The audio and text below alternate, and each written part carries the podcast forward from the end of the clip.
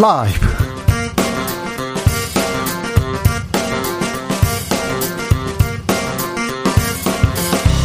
2022년 5월 23일 월요일입니다. 안녕하십니까. 주진우입니다. 한미 정상회담이 마무리됐습니다. 군사동맹, 경제동맹 강화 약속했습니다. 핵에는 핵으로 맞서겠다. 북한에는 초강경 메시지 보냈습니다. 바이든 대통령은 김정은 위원장을 만날 수도 있다면서 만남 가능성도 열어놨습니다. 일본에 갔는데요. 일본에 간 조 바이든 대통령, 일본의 안보리 상임이사국 진출을 지지한다고 밝혔습니다. 북핵 대응은 한미일 공조 다시 한번 확인했고요. 윤석열 정부의 한미 동맹 그리고 북한과의 관계 김현철 전 통일부 장관과 분석해 보겠습니다.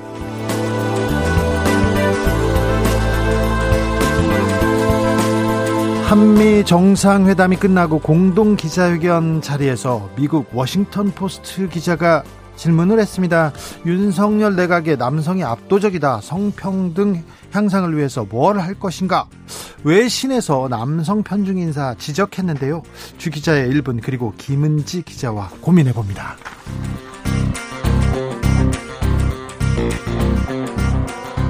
윤석열 대통령 국민의힘 지지율 모두 상승 곡선 그리고 있습니다. 전문가들은 윤석열 정부 취임 허니문 효과 있다. 한미 정상회담 컨벤션 효과 누린다고 분석했는데요. 이런 가운데 나는 깨어있는 강물이다. 고 노무현 전 대통령 서거 13주기를 맞았습니다. 문재인 전 대통령 5년 만에 봉화마을을 찾았고요. 한덕수 총리와 국민의힘 지도부도 참석했습니다. 여야는 한 목소리로 노무현 정신 계승 강조했는데요. 이 정신, 노무현 정신은 여러 지방선거에서 어떤 변수가 될까요? 여론은 어떻게 움직일까요? 민심은요? 여론과 민심에서 들여다봅니다. 나비처럼 날아 벌처럼 쏜다. 여기는 주진우 라이브입니다.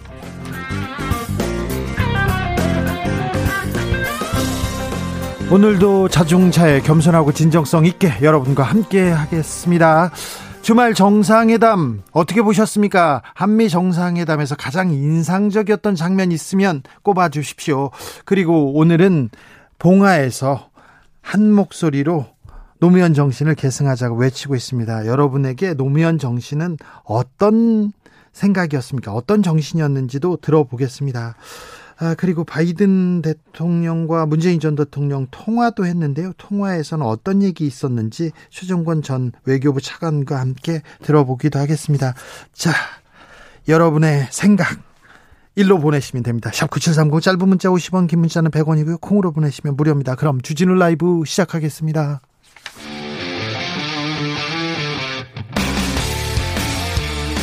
탐사보도 외길 인생 20년 주 기자가 제일 싫어하는 것은?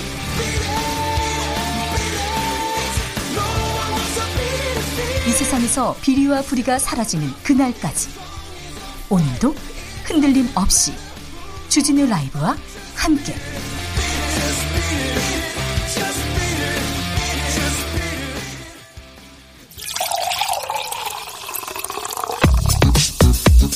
진짜 중요한 뉴스만 쭉 뽑아냈습니다. 주스 정상근 기자 어서 오세요. 네, 안녕하십니까? 한미 정상회담이 열렸습니다. 네, 윤석열 대통령과 조 바이든 미국 대통령의 첫 정상회담이 지난 토요일 오후 용산 대통령실에서 열렸습니다. 어, 두 정상은 북한의 완전한 비핵화라는 공동의 목표를 재확인하고 강력한 대북 억지력이 중요하다는데 공감대를 이뤘다고 밝혔고요. 이 대북 억지력을 위해 한미 연합훈련을 확대하고 한미 확장 억제 전략 협의체를 재가동하기로 합의했습니다. 어, 윤석열 대통령은 특히 북한 핵 공격에 대비하기 위해 해구산뿐 아니라 이 미국이 가지고 있는 다양한 전략 자산을 한반도에 전개할 수 있다라는 말을 하기도 했, 어, 했는데요. 어, 다만 두 정상은 북한에 대해 대화의 길이 여전히 열려 있다라는 점을 강조하면서 어, 북한을 자극할 수 있는 표현 대신 한반도의 완전한 비핵화라는 다소 완화된 표현을 썼습니다. 어, 또한 한미동맹을 글로벌 포괄적 전략동맹으로 발전시켜 나간다는 목표를 공유하며 러시아의 우크라이나 침공에 공동 대응한다는 의지도 재확인했습니다. 조 바이든 대통령 북한의 백신 지원 얘기도 했어요. 네, 한미 정상회담 전까지 미국은 북한의 백신을 지원할 계획이 아직은 없다라고 밝혔었는데요. 정상회담 당일 이 바이든 미국 대통령은 북한의 백신 지원을 제안했다라면서 북한이 답을 하면 최대한 빨리 지원하겠다라는 입장을 밝혔습니다. 어, 또한 바이든 대통령은 김정은 북한 국무위원장과의 만남에 대해 그쪽이 진지하고 진실한 태도를 보인다면 만날 의사가 있다라고 밝혔습니다. 어, 다만 바이든 대통령은 어제는 미국 언론과의 질의응답 과정에서 어, 김정은 북한 국무위원장에게 전할 말이 있냐라는 질문에 Hello라고 간략히 답하고 끝이라고 말했습니다. Hello의 의미, 그다음에 한미 연합훈련 확대의 의미, 한반도의 완전한 비핵화가 뭘 의미하는지도 2부에서 저희가 자세히 분석해 드리겠습니다.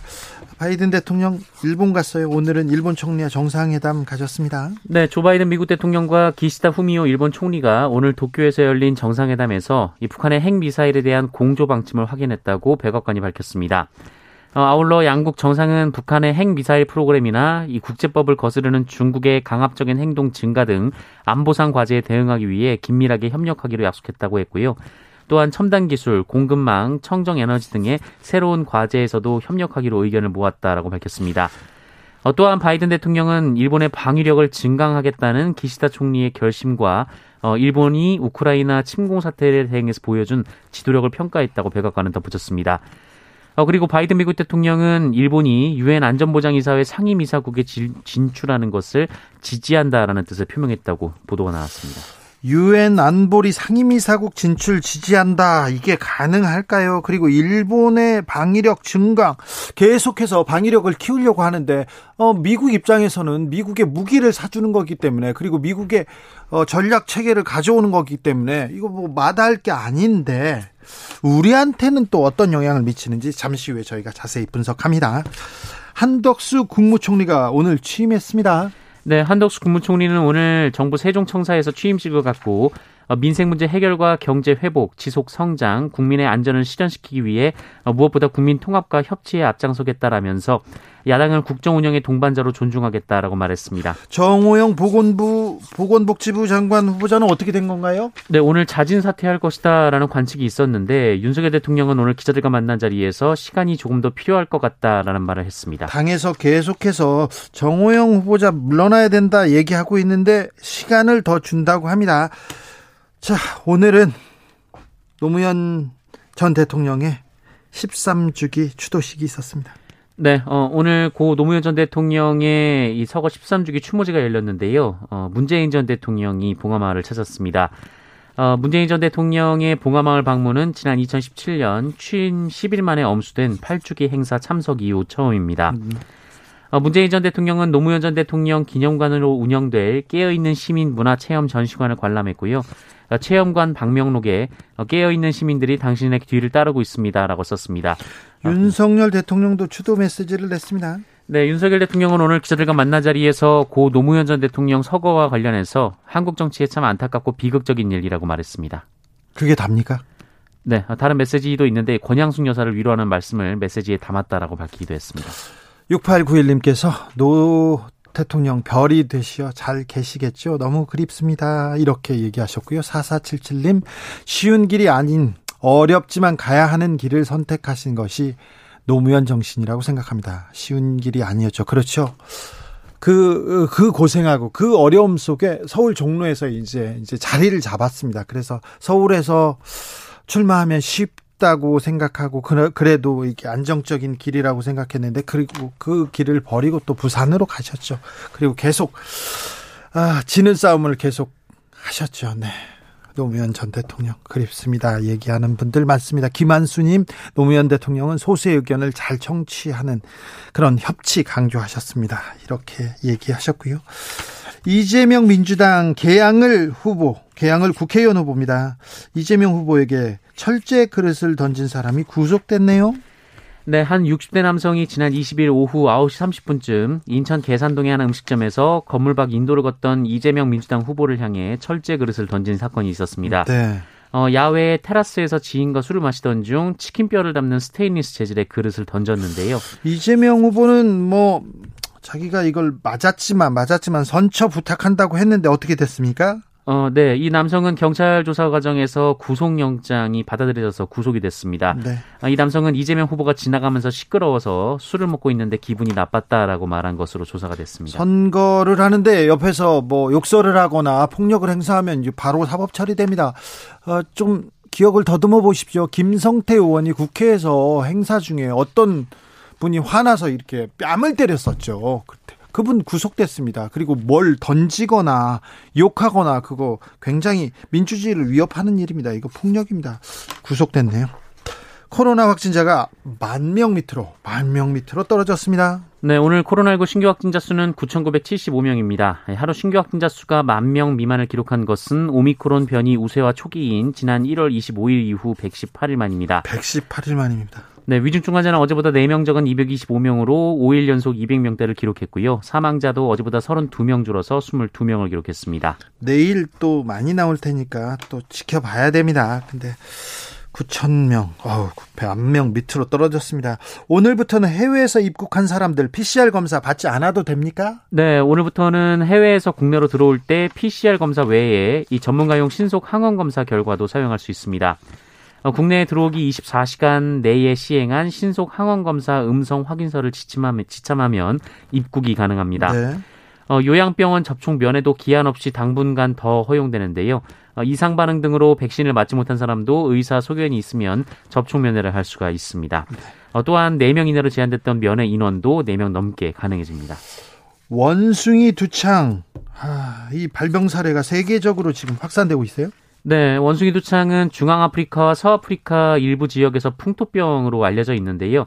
어, 최근 유럽과 북미를 중심으로 세계 각지에서 감염 보고가 이어지고 있습니다. 네. 어, 세계보건기구는 지금까지 영국 내 20건을 포함해서 유럽과 미국, 호주 등 12개국에서 92건의 감염, 28건의 감염 의심 사례가 보고된다라고 밝혔습니다. 어, 원숭이 두창에 걸리면 발열, 두통, 근육통, 임파선염, 피로감 등 증상이 나타나고요. 어, 통상 몇 주 안에 회복이 되는데 중증으로 진행되는 경우도 있습니다. 어, 치사율은 변종에 따라 1에서 10% 수준입니다. 호흡기를 통해서 전파된다고 하는데 어떻게 되는지 이 부분도 저희가 잘 지켜보고 있다가 아 이건 좀 문제가 커질 것 같다 그러면 저희가 전문가 모셔서 바로 어, 잘 설명해 드리겠습니다. 손흥민 선수가 EPL에서 득점왕에 올랐습니다. 지금 전 세계에서 가장 뭐라고 해 가장 격이 높은 리그가 지금 이, 그 잉글랜드 프리미어 리그인데요. 여기서 득점왕 됐어요. 네, 손흥민 선수는 우리 시간으로 오늘 새벽 열린 리그 마지막 경기 노리치전에 선발 출전해서 후반에만 두 골을 몰아넣으며 리그 23호 골을 기록했습니다. 네. 이 단독 득점왕도 유력했는데 리버풀의 살라 선수가 후반에 교체 투입돼서 한 골을 넣으면서 살라 선수와 함께 공동 득점왕이 됐습니다. 어, 또한 토트넘도 이날 노리치전에서 5대 0의 대승을 거두면서 아스널을 제치고 리그 4위를 기록했고요. 네. 챔피언스 리그에 진출하게 됐습니다. 세계에서 가장 아, 경쟁력이 높은 수준 높은 프로축구 리그입니다. 거기서 득점왕이 됐습니다. 그런데 어, 주로 지금 지금은 잉글랜드고요. 그 다음에 스페인, 이태리 그리고 뭐 프랑스 이런 리그가 크게 인정받고 평가받고 있는데 지금 이태리, 스페인 그리고 영국에서 아시아 선수가 이렇게 득점왕으로 오르고 아시아 선수가 리그를 주도하는 그런 역사는 없었어요. 손흥민 이전에 손흥민보다 더 위대하다고 평가받는 아시아 선수는 없었습니다. 새 역사를 아주 많이 쓰고 있습니다. 아, 대단한 일이었어요. 어제 후반에 저희가 막 소리를 지르고 저는 뭐 가까운 사람들하고 보고 있었는데 여기저기에서 뭐 하, 환호성이 이렇게 아, 터져 나오더라고요. 그 참 근데 믿을 수가 없더라고요. 와, 득점왕이 되다니 대단했습니다. 대단했습니다. 안 보셨죠? 네, 저는 잤습니다. 축구는 잘 안 안 보시고. 아니요, 축구는 좋아하는데. 좋아해요? 네, 아기를 재우다가 같이 잠들었어요. 네, 축구를 하기도 합니까? 축구를 할 수가 없으니까 보는 걸 좋아하죠. 아, 그래요? 네. 축구를 하면 공이 뭐 축구 하는 것도 좋아했어요? 축구 하는 거요? 네. 네. 뛸 수 있었을 땐 좋아했습니다. 그래요? 어, 그럼 뭐 축구 안 한 지 한참 오래됐네요. 네. 어, 축구뿐만 아니라 뛸 수 없으니까 꽤, 꽤 오래됐습니다. 아, 경찰이 전장현 시위. 아, 수사에 남아, 나섰네요. 네, 최건호 서울경찰청장은 오늘 서울 종로에서 기자간담회를 열고 이 전국 장애인 차별철폐연대는 그 사회적 약자단체의 의사 표현이라더라도 반복적으로 불법 행위를 해왔다라고 주장했습니다. 그래서 본격적인 수사를 하고 있습니다. 23명을 입건해서 입건됐습니다. 수사하고 있다는데 이 내용도 저희가 잘 살펴보겠습니다. 주스 정상근 기자 함께했습니다. 감사합니다. 고맙습니다. 2828님께서 한미 정상회담에서 꼭 투표하세요. 말하는 바이든 대통령 인상적이었습니다. 중간 선거에 관심 있는 미국의 모습을 보면서 허탈했습니다. 하는데 우리도 뭐 투표를 잘 해야죠. 투표가 코앞에 와 있는데 꼭 투표하십시오. 바이든 미국 대통령과 문재인 전 대통령이 통화를 했습니다. 당초 어, 면담한다 이런 얘기가 나왔는데 짧은 통화로 어, 대신했습니다. 어떤 일이었는지 어떤 통화를 했는지 바이든 대통령과 통화 당시에 문재인 전 대통령 바로 옆에 있었습니다. 최종건 전 외교부 1차관 연결했습니다. 안녕하세요. 예, 안녕하세요. 최종건입니다. 네. 잘 지내시죠? 예, 잘 쉬고 있습니다. 예. 네. 아, 네, 고생을 하셨으니까 조금 쉬셔야 됩니다. 예, 어, 고맙습니다. 문재인 전 대통령과 조 바이든 대통령이 통화했습니다. 어떻게 어떤 얘기 나누셨어요? 예, 그 이게 한 번도 이러한 일이 없었죠. 그렇죠. 그러니까 방한을 한 미국 대통령이 그 직전 전임 대통령하고 어 일정의 소통을 하자고 한 건 우리 외교사의 처음이죠. 네. 이게 보안이 한 우리 대선이 있었던 전에요. 예. 어, 미국 측이 한국을 방한할 가능성이 있고 예. 그렇게 될 때 우리 대통령 문 대통령이면 퇴임 이유가 될 것 같다라고 이야기를 했었습니다. 예. 그래서 어 그때 한번 어 바이든 대통령께서 문 대통령을 한번 만나고 싶다라는 전갈이 왔어요. 예.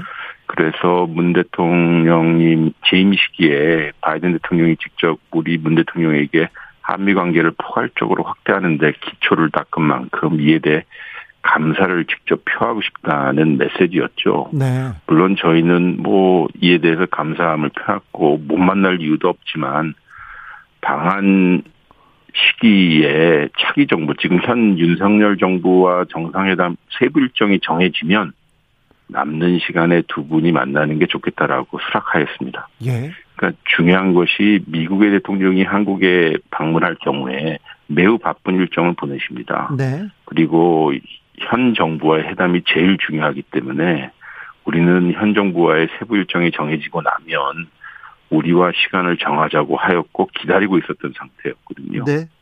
어, 주말 사이에 보도를 보셨다시피 워낙 이번 방한 스케줄이 빡빡했어요. 네. 그래서 일정을 여러 번 조율하다가 만남이 불발된 것이 아마 목요일로 기억이 됩니다. 네. 그래서 저희는 아쉽지만 어, 만남이 불발되었다고 발표한 것인데 그래도 바이든 대통령께서 우리 대통령 문재 문재인 대통령과 통화라도 하시고 싶었는지 네. 금요일 날 전화 제안이 왔어요. 네.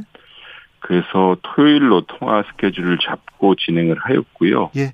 그 시각이 바이든 대통령이 방한 정상회담 일정을 모두 마친 대략 한 6시 50분이었습니다. 네. 그때 어, 문재인 전 대통령과 바이든 대통령이 한 10분간 통화를 하셨죠. 네.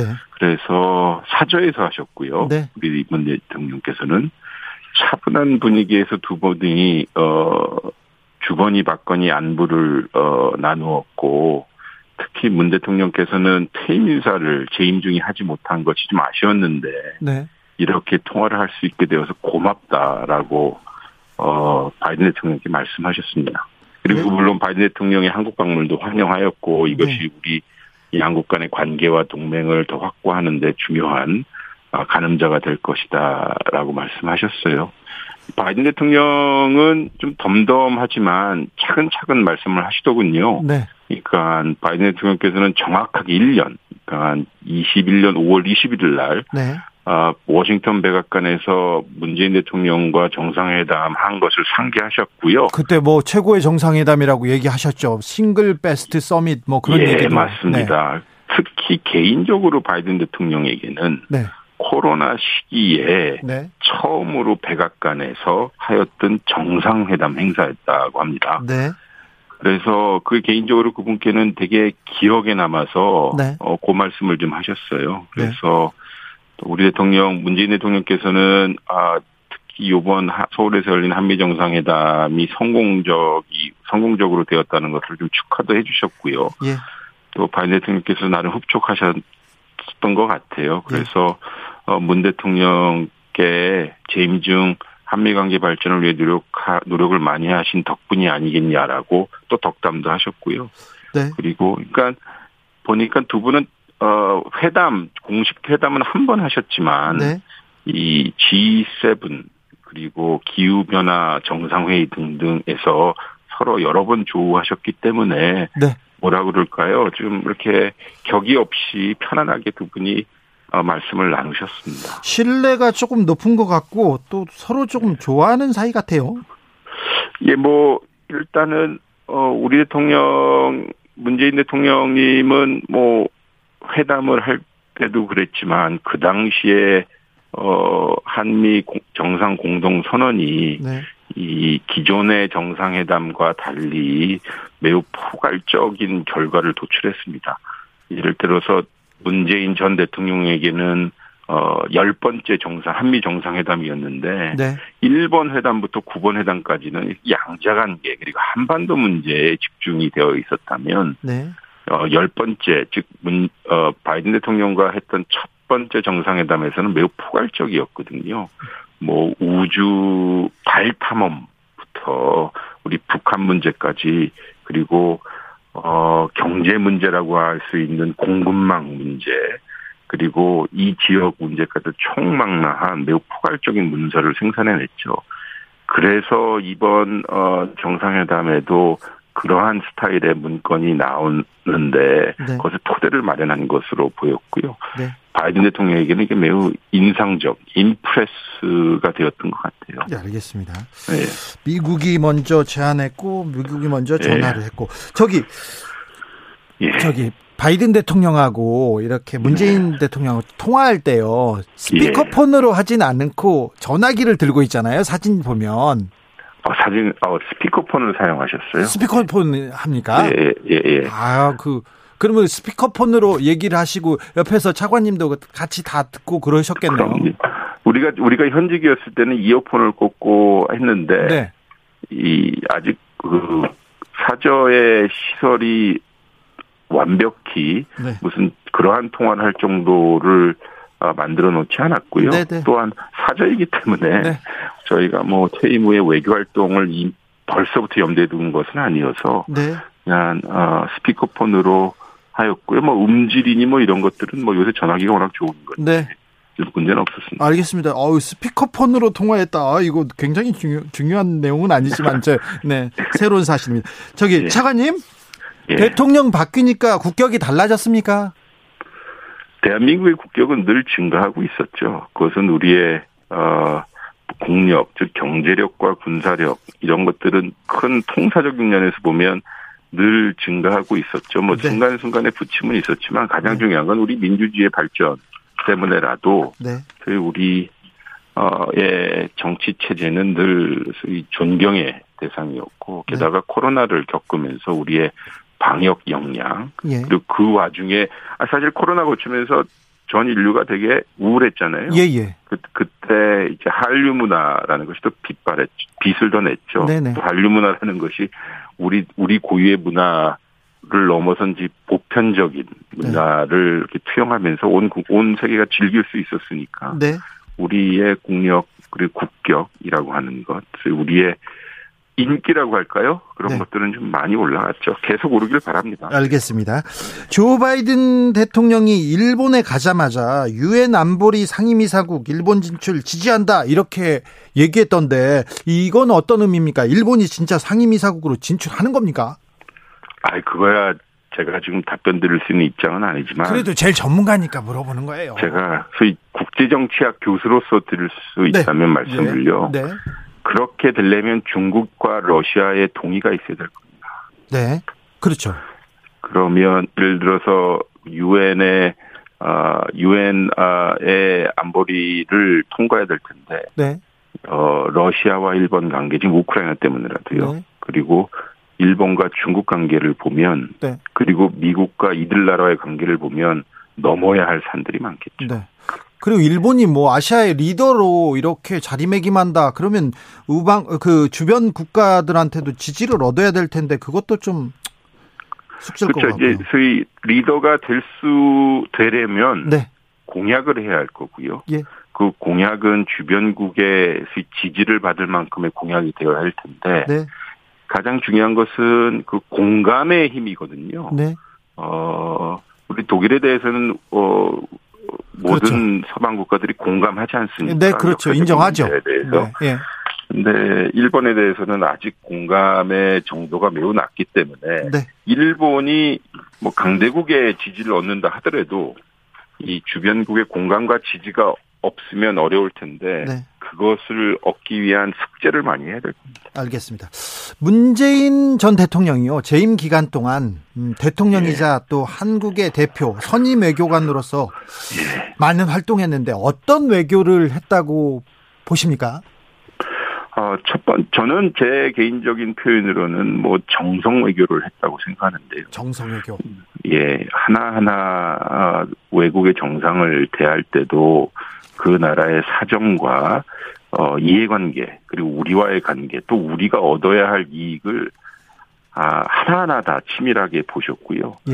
그리고 항상 집중하셔서 어 그것이 뭐 강대국이나 혹은 약소국이다 하더라도 우리는 어 상당히 떳떳하고 그리고 약소국에게는 따뜻하게 했던 것 같아요. 그리고 우리가 지금 조 바이든 행정부와의 관계만 생각하시는데 한미 관계를 고려할 때요. 네. 근데 우리 임기 5년 중에 3년이라는 시간은 트럼프 행정부와 한미 관계를 그렇죠. 어, 관리하고 나아갔습니다. 네. 이때 뭐 두 분 정상께서 한반도 평화 프로세스라고 하는 네. 어 대북 정책을 공동 보조를 취해서 하였지만 방위비 분담금이나 우리 한미 FTA 개정과 같은 현실적인 문제에 있어서는 국익과 직결되기도 하고요. 거기에 대해서는 저희는 당당하고 떳떳하게 우리 국익을 챙기고 어 안 되는 건 안 되고 되는 건 되는 식으로 어 하였죠. 이것이 가장 중요한 것 같아요. 결국은 외교라는 것이 이 좀 국민의 입장에서 보면 좀 동떨어져 있는 것처럼 느낄 수 있지만 국민의 이익과도 직결되는 것이기 때문에 네. 매우 정성을 기울여야 되는 어, 국정 행위입니다. 아, 차관님 얘기가 들으니까 뭐 얘기가 잘 정리가 됩니다. 교수님이 교, 교수로 돌아가셨죠? 예, 복직했어요. 아, 이게 앞으로도 저희가 저희가 방송에 모셔 가지고 계속 강의 잘 듣겠습니다. 예, 좀 쉬실 쉴 수 있는 시간을 좀 주시고요. 조금만 얘기 쉬- 나누죠. 조금만 쉬시고 바로 모시겠습니다. 네. 예, 감사합니다. 감사합니다. 예, 고맙습니다. 최종곤 전 외교부 1차관이었습니다. 교통정보센터 다녀올까요? 오수미 씨.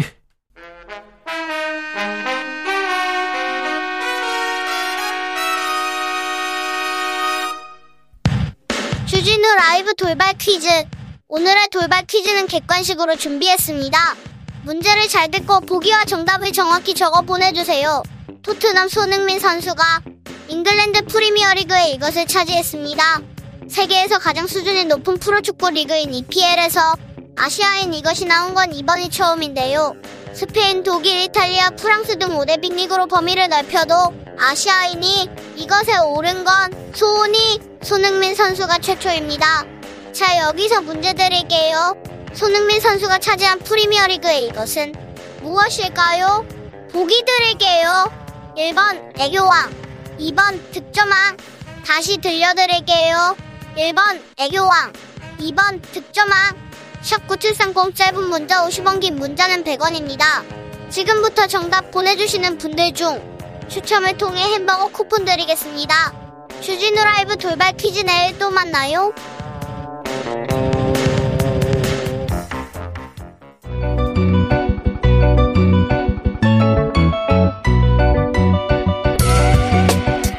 한층 날카롭다, 한결 정확하다, 한편 세심하다.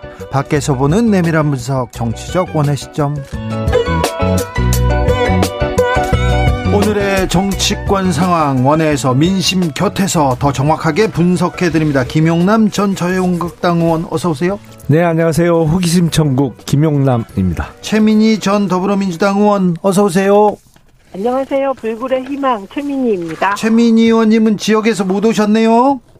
아 올라갈랬는데 차가 막혀서 못 갔습니다. 아 그러셨어요? 자, 근데 김영남 음. 후보님은 정말 대단하십니다. 네. 선거 운동도 열심히 하고 새벽에 올라오셨대요. 제가 당했어요, 오늘. 그렇습니까? 네. 제가 아유. 당했다고요. 네. 저는 열심히 올라왔는데 최 의원님은 남양주에서 선거 운동하고 계시고 네. 아, 지금 인터뷰하고 있습니다. 네. 자, 윤석열 대통령과 조 바이든 대통령 한미 정상회담이 있었습니다. 가장 인상적인 장면은 어떤 장면이었습니까? 최민희 의원님? 저는 7초 멈춤이었습니다. 7초 멈춤. 네, 워싱턴 포스트 기자가 어, 내각의 여성이 좀 적다는 취지의 질문을 하지 않았습니까? 네. 그런데 거기에서 7초 멈춤 하셨더라고요. 근데 그 7초가요. 하나, 둘, 셋, 넷, 다섯, 여섯, 일곱, 7초가 굉장히 긴 시간인데, 어, 그때 기자나, 어, 윤석열 대통령 본인이나, 어, 조 바이든 대통령이나, 다들 그때 어, 어땠을까? 그 7초 멈춤의 시간이. 그래서 저는 그 7초 멈춤의 시간이 가장 인상적이었습니다. 김영남 의원님. 저는 뭐 장면보다는 방문 일정 자체가 상당히 어, 인상적이었습니다. 왜냐하면 미국 대통령이 한국 방문을 할 때는 거의 예외 없이 일본을 먼저 방문하고 일본에서 한국 들어온 경로였거든요. 그렇죠. 아니면 뭐 어, 일본만 방문하고 다시 미국으로 돌아, 돌아가는 경우도 많았고요. 근데 제 기억으로는 이번이 처음인 것 같아요. 미국 대통령이 한국을 먼저 방문하고 그 다음 일본 가는 거는 제 기억엔 이게 처음인 것 같은데요. 어, 느티나무님께서 바이든은 양손 무겁게 선물만 들고 간 것 같아요. 얘기하는데 이번에 왔을 때 삼성전자 공장도 가고 현대차 뭐 정의선 회장도 만나고 우리 기업이 투자를 하고 뭘 뭘 우리가 도와준다고 얘기하고 조금 많이 양상이 많이 달라졌어요. 김영남 의원님. 그죠? 지금 미국으로서는 그 전부터 그랬죠. 조 바이든 대통령 들어서서 특히 반도체 관련해서 미국에 투자하라고 네. 어 거의 직접적으로 요구를 하고 있고 이런저런 이유에서 아무래도 미국이 최종적인 수출국, 수출 대상국인 경우 품목이 워낙 많으니까 네. 특히 반도체 관련해서는 어, 삼성이나 이런 데서 미국에 아예 반도체 공장을 지을 계획을 지금 하고 있는데 글쎄 그거는 저는 나쁘게만은 생각 안 합니다. 그러면 수원, 삼성, 기흥 다 저기 뭐지? 지역구 지역구 지금 공장이 좀 흔들리는 거 아닙니까, 김영남 의원님? 근데 어차피 수원에는 생산 라인은 하나도 없어요. 생산- 거기는 R&D 센터만 있지 생산 라인은 이미 기흥, 화성, 평택으로 다 떠나갔거든요. 네. 그래도 공장이 지금 미국으로 가면 수원에 있는 R&D도 옮겨가야 되는 거 아닙니까? R&D 센터야 뭐 핵심이니까 거기는 안 가겠죠. 그거는 안 갈 텐데 전 개인적으로는 수원에서 반도체 생산 라인이 다른 도시로 다 이전해 간 것. 물론 그게 반도체 라인 증설을 위한 땅이 마련되지 않아서 그랬습니다만 대단히 아쉽게 생각하고 어, 잘못된 거라고 생각합니다. 최민희 의원님. 그 우선 이제 이 대목에서 외교라는 것이 이게 흐름 속에서 간다. 어 그래서 사실은 삼성이나 우리나라 대기업이 미국에 대규모 투자를 하기로 한 거는 문재인 정부 때이지 않습니까? 예. 그러니까 그게 연결되고 이어지는 거라 제가 늘 주장했던 게 외교 안보 국방 어 그리고 국민 건강과 관련한 코로나 대응 이런 것들에는 여야가 없고 이거는 정말 한국 한국으로 대응해야 된다 하나의 한국으로 이런 말씀을 드렸는데요.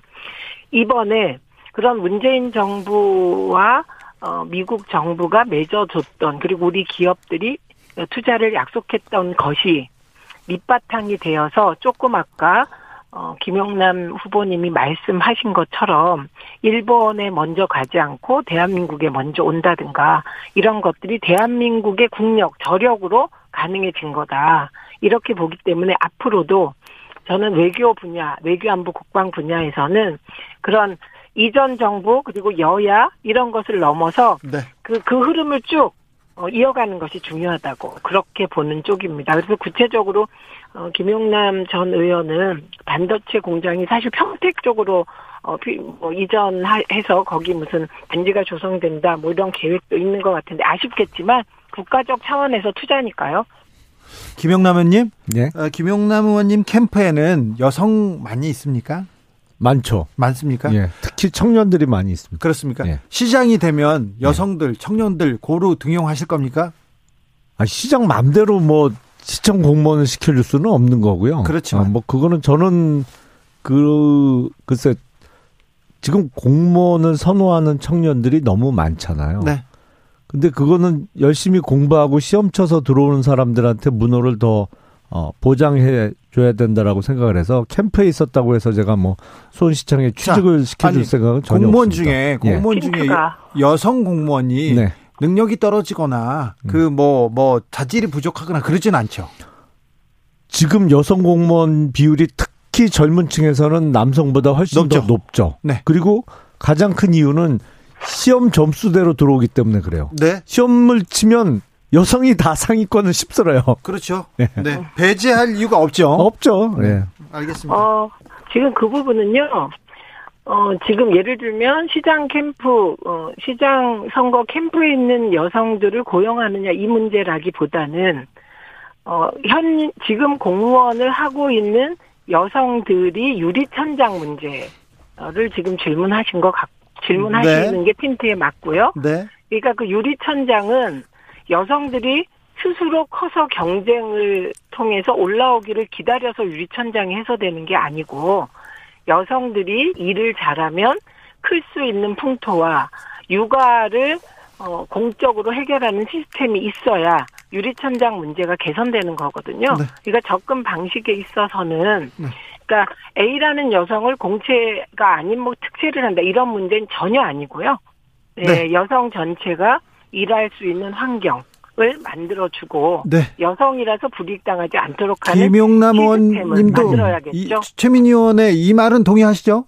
그렇죠. 네, 동의하죠. 네. 그런데 그 직전 음. 위치까지 여성이 많지 않아서 못 쓴다 그런 얘기는 안 하실 거죠? 아니 근데 정말 능력에 따라서 인사를 하는 게 맞죠. 네. 전 정권에서 여성 장관을 많이 했습니다만 그 장관들에 대한 평가가 그다지 좋지 않아요. 왜냐면 여성 장관들의 평가가 안 아니, 좋다고요? 그런 경우가 많죠. 지금 국토부 어 장관을 오래 했던 김현미 장관에 대한 평가는 뭐 이미 익혀 아까 익히 알려져 있는 거고요. 그러니까 적재적소에 인사를 해야 되는데 네. 글쎄요. 그- 알겠어요. 자, 능력으로 평가하는 거지. 성별하고는 아 그럼요. 네. 자, 네. 넘어가겠습니다. 네. 넘어가면 안 되죠. 네. 왜요? 왜 넘어가면 안 되냐면 네. 예를 들면 한명숙 전 총리 같은 분이 계십니다. 네. 어느 자리에 가도 일을 잘해낸 분이시죠. 그래서 이 그런 매우 동의하기 어렵습니다. 그 얘기는. 그러면 네. 한명숙 전 총리가 어, 일을 잘했다고 해서 그러면 뭐그그 하나의 기준으로 여성 전체가 일 잘한다고 할 수 없듯이 어떤 그 여성 장관이 어, 김용남 전 의원께서 일을 못한다는 평가를 한다고 해서 여성이 어떻다 이렇게 얘기하는 건 곤란한 것이라고 생각합니다. 네. 그런 식으로 따지면 박근혜 정부 때 해수부 네. 장관은 정말 큰 문제였거든요. 근데 그런 문제는 아니고 여성들이 예를 들면 차관급 직위에 올라온 분이 많지 않아서 장관을 못한다는 식의 논리는 이건 유리천장을 유리하겠다는 유지하겠다는 것과 같은 것이어서요. 저는 윤석열 대통령의 이 부분 관련한 인식이 여성가족부 폐지를 페북에 올렸던 인식에서 인식을 그대로 보여주는 것. 김영남 그- 의원님. 저는 특히 그 고위직 인사와 관련해서 그 전에도 보면 지역 안분하고 또 남녀 비중을 조절하고 이런 경우가 대부분이었는데 저는 이거에 대해서는 동의하지 않아요. 왜냐하면 항상 장관 내각 이렇게 분포를 보면 영남 뭐 몇 프로, 호남 몇 프로, 나중에는 충청도 몇 프로 하고 최근에는 아주 최근에는 강원도 지역으로 분류를 좀 하더라고요. 그리고 나머지는 뭐가 되냐면 서울, 인천, 경기는 기타로 분류돼요. 지역으로 부- 구분할 때. 그리고 남녀 비율도 항상 하는데 저는 이거는 오히려 어 불평등하거나 능력에 따른 인사가 아니라고 봅니다. 물론 여성들이 능력이 없지 않아요. 근데 더 찾아내고 더 발탁하는 그 노력을 해야 되겠습니다만 아니 예를 들어서 뭐 이번에는 뭐 영남 출신이 너무 많다. 그래서 호남 출신을 더 채워야 된다. 아니면 거꾸로의 주장도 항상 많이 나오는데 저는 비율에 맞춰서 기계적 그 어떤 어 비율을 맞추는 인사는 동의하지 않습니다. 알겠습니다. 그게 아니 이 부분은 진짜 심각한 이견인데요. 물론 지역 균형 발전, 지역 균형 인사 혹은 어 이게 어떤 분야는 여성이 많고 남성이 적어서 남성을 우대하는 분야도 있습니다. 취업에 있어서 이런 것을 일률적으로 얘기하는 건 곤란하고요. 이건 긴 토론이 필요하지만 네. 예를 들면 일반적으로 고위직 인사를 할 때 혹은 비례대표 국회의원을 할때 예, 혹은 어, 지자체의 비례대표를 할 때 여성을 배려합니다. 그 이유는 올라갈수록 유리천정이 심해서 여성들의 여성들이 거의 진출을 못하기 때문에 이건 여성들의 권익이 정치를 통하여 반영되기 어렵기 때문에 배려하는 것이거든요. 네. 그래서 예를 들면 여성 비례 30%는 국민의힘도 그대로 가지고 있습니다. 국회의원. 예, 그리고 그거는 그, 그 공천할 때 지역 공천 어, 30% 가지고 있고, 그 다음에 비례대표는 50% 50% 이렇게 되어 있거든요. 그러면 그것도 없애실 건지. 자, 저는 조금 더 이 부분은 깊은 이 고민이 그렇죠. 필요하지 이 문제는 않을까 저희가 합니다. 깊은 토론을 해보자고요. 그런데요. 네, 네. 자, 정호영 장관 후보자는 어떻게 한답니까, 김용남 의원님? 제가 예상해 보면 아마도 자진 사퇴 형식으로 물러날 것 같고 시기는 한 내일쯤 되지 않을까 싶어요. 왜 내일이라고? 왠지 그럴 것 같아요. 최민희 의원님은 어떻게 보십니까? 그 자진 사퇴를 하도록 권유하는 과정일 거라고 생각하는데 네. 대통령의 40년 직위라고 하니 요즘 대통령의 몇십 년 직위가 선거 중에 엄청 많아졌습니다. 근데 대통령의 40년 직위라고 하니 사실 조금 더 예우를 갖추고 있는 과정일 것 같습니다. 아, 그렇습니까? 네. 자, 오늘이 고 노무현 전 대통령의 서거 13주기 추도식이 있는 날이었습니다. 네. 뭐, 한국 현대사의 정치사의 가장 안타까운 일이기도 한, 했는데요. 어, 최민희 의원님, 어떻게 보내셨어요? 일단 저는 정, 제가 5월 23일 노무현 전 대통령의 추도식에 못 간 건 오늘이 처음인 것 같았습니다.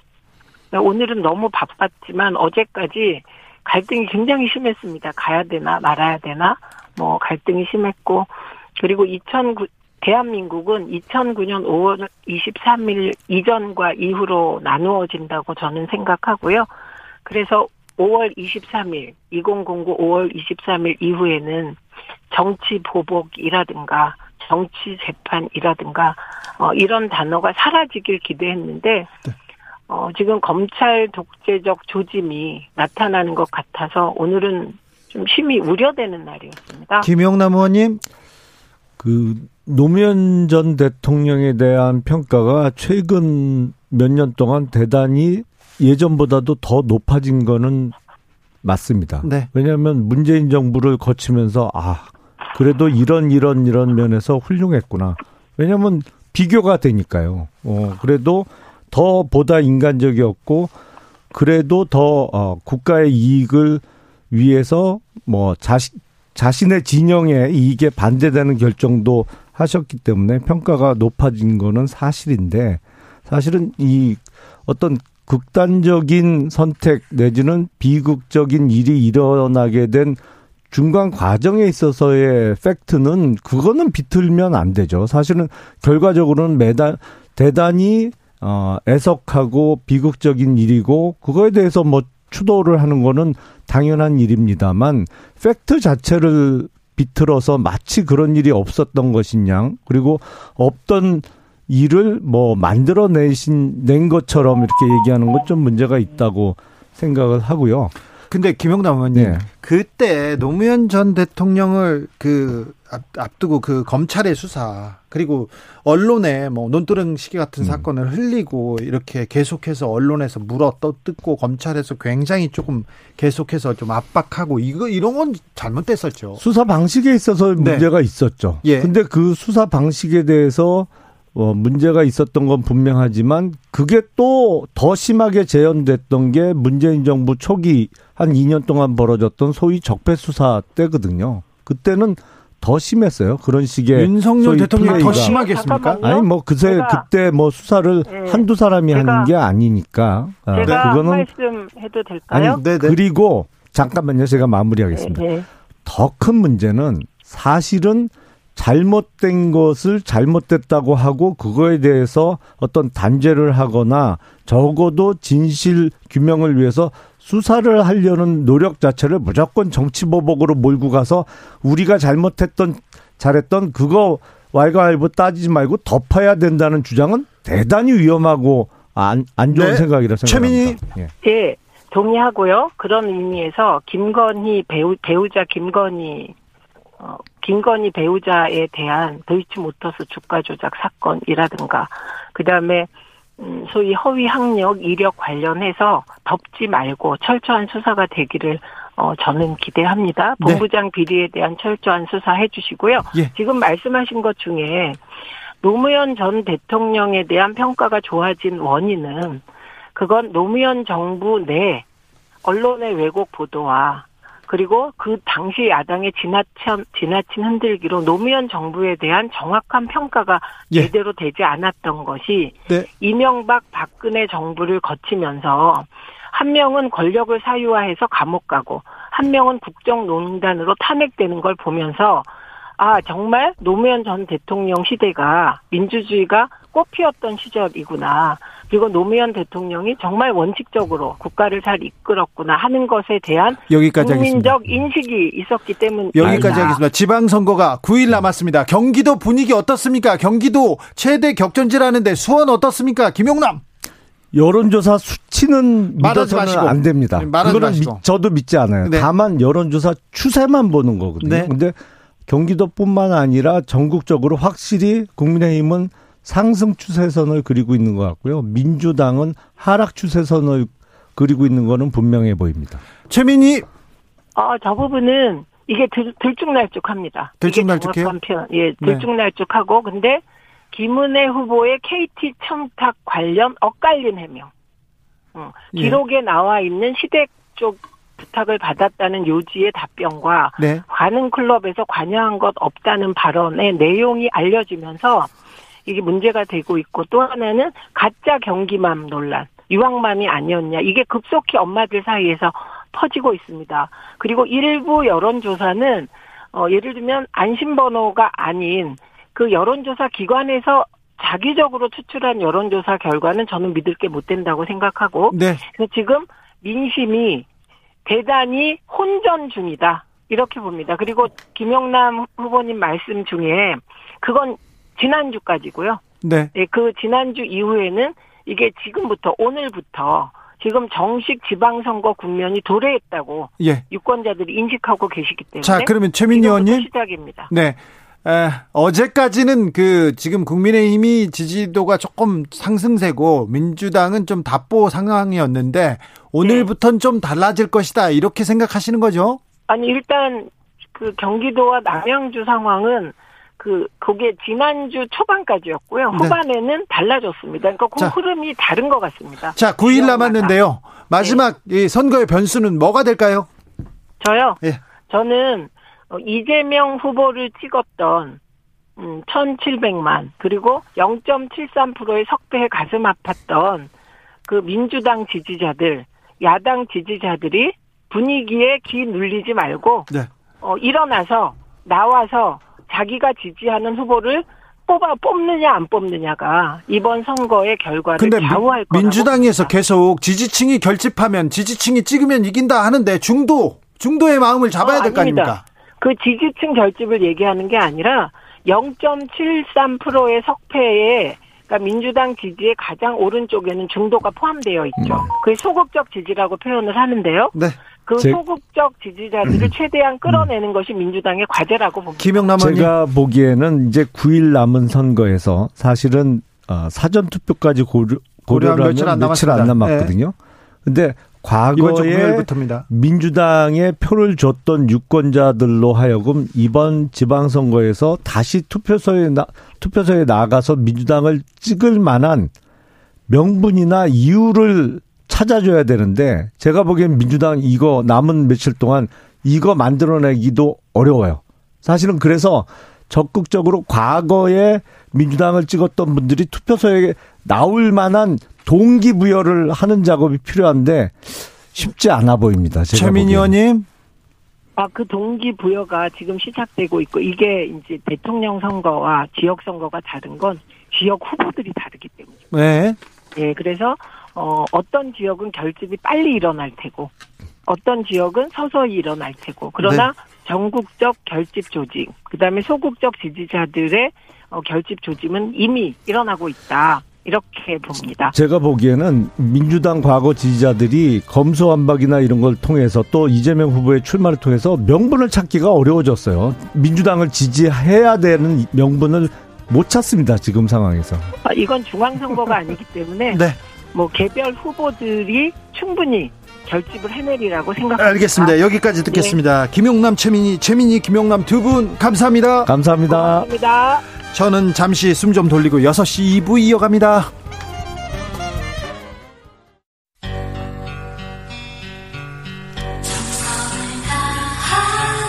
정성을 다하는 국민의 방송 KBS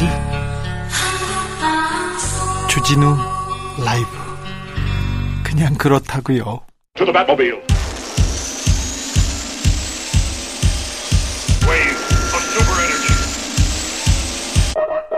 주기자의 1분 한미 정상회담이 있었습니다. 회담 후 두 정상 공동 기자회견 가졌습니다. 윤석열 대통령에게 미국 워싱턴 포스트 기자가 물었습니다. 내각에 압도적으로 남성이 많다. 여성의 대표성 향상과 성평등 증진을 위해서 어떤 역할을 할 것인가? 윤 대통령의 대답은 7초가량 걸려서 나왔습니다. 그 모습이 특이했는지 워싱턴 포스트에서 기사를 길게 썼습니다. 제목은 한국 대통령 성불평등에 대한 압박 질문에 곤혹스러운 모습을 보이다.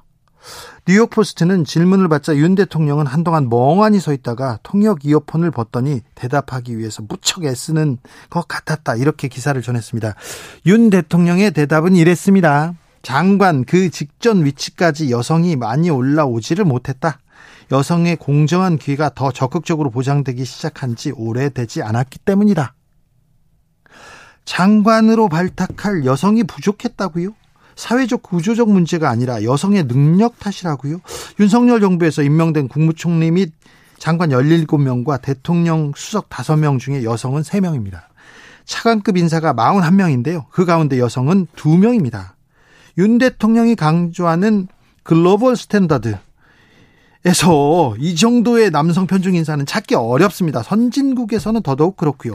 외신 기사가 나올 정도로 국제사회에서도 매우 특이한 현상으로 보고 있는 겁니다. 여성의 기회를 적극적으로 보장하겠다고요? 그런데 여성 가족부를 폐지합니까? 워싱턴 포스터도 여성 가족부 폐지 공약이 성 평등 운동에 반대하는 일부 반페미니스트 청년들에게 구애하는 행위였다고 지적했습니다. 선고용이라고요.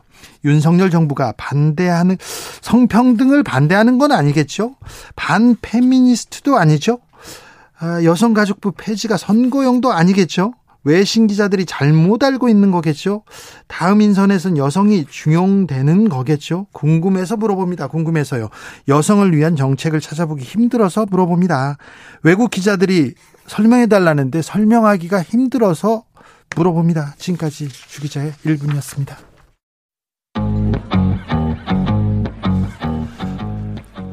스티비 원더, 아리아나 그란데가 함께했습니다. Faith.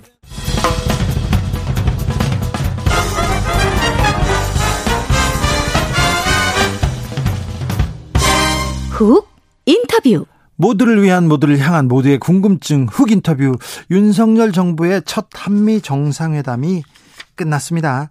바이든 대통령의 행보와 발언으로 정상회담 결과 한번 분석해 보겠습니다. 그리고 북한에 보내는 메시지는 짧고 강경했습니다. 그 속뜻이 뭔지도 물어보겠습니다. 한반도 평화포럼 이사장 김현철 전 통일부 장관 모셨습니다. 안녕하세요. 예, 안녕하십니까. 장관님 오랜만에 뵙겠습니다. 네, 네. 반갑습니다. 잘 계시죠? 네. 장관님, 저 한미 정상회담 있었습니다. 어떻게 보셨습니까? 예, 뭐 한미 정상회담이 이제 윤석열 정부 들어와서 처음으로 열렸는데요. 네. 뭐 한미 관계의 돈독한 관계를 네. 어, 확인했다 이렇게 이제 평가할 수 있을 것 같은데 네. 이게 뭐 한미 관계가 예전에도 좋았거든요. 네네. 예, 좋았던 거를 다시 재확인한 측면들이 있고요. 네. 내용적으로 보면은 이제 2021년 5월 달에 문재인 대통령과 바이든 대통령의 네. 한미 정상회담 공동 선언문하고 비교를 해 보면은 네. 뭐 포괄 동맹으로의 진화라든가 네. 또 여기서 얘기하는 대부분은 방향성 그때 정해져 있었고요. 네. 이번에는 더 구체화하고 네. 물론 이제 차이점도 몇 가지가 있는데 주로 어 이게 공급망 네. 에, 이게 이제 인도 태평양 경제 프레임워크가 이제 오늘 출범을 했는데 이제 그런 부분들에 대해서 조금 더 구체화됐다 하는 게 이제 차이로 보여집니다. 네. 한미 동맹은 더 공고해졌다. 그런데 그 토대가 바뀌지 않고 잘 가고 있다. 이렇게 보면 되겠네요. 네, 그렇습니다. 그런데 이게 이제 한미 관계라는 게 예. 이익의 조화가 있어야 되잖아요. 네. 그러니까 미국의 이익이 있고 예. 우리 이익이 있고 예. 한미 관계는 어 양측이 서로 이익을 볼 수 있는 쪽이 예. 예. 있는 거죠. 그런데 사실 차이점도 있거든요. 네. 예를 들어서 어 지금 이제 뭐 바이든 대통령이 삼성 공장을 네. 방문한다든가 현대차 현대 회장님을 만난. 다든가 네. 아 이런 게 보면 이제 미국 입장에서 보면은 선거를 앞두고 있고 예. 경제 사정이 매우 어렵고 예. 그러다 보니까 어 일종의 외자 유치 예. 이 차원이고 또 공급망 차원에서 반도체를 비롯한 첨단 기술 제품에 대해서 이게 중국하고의 에, 공급망을 좀 별도로 네.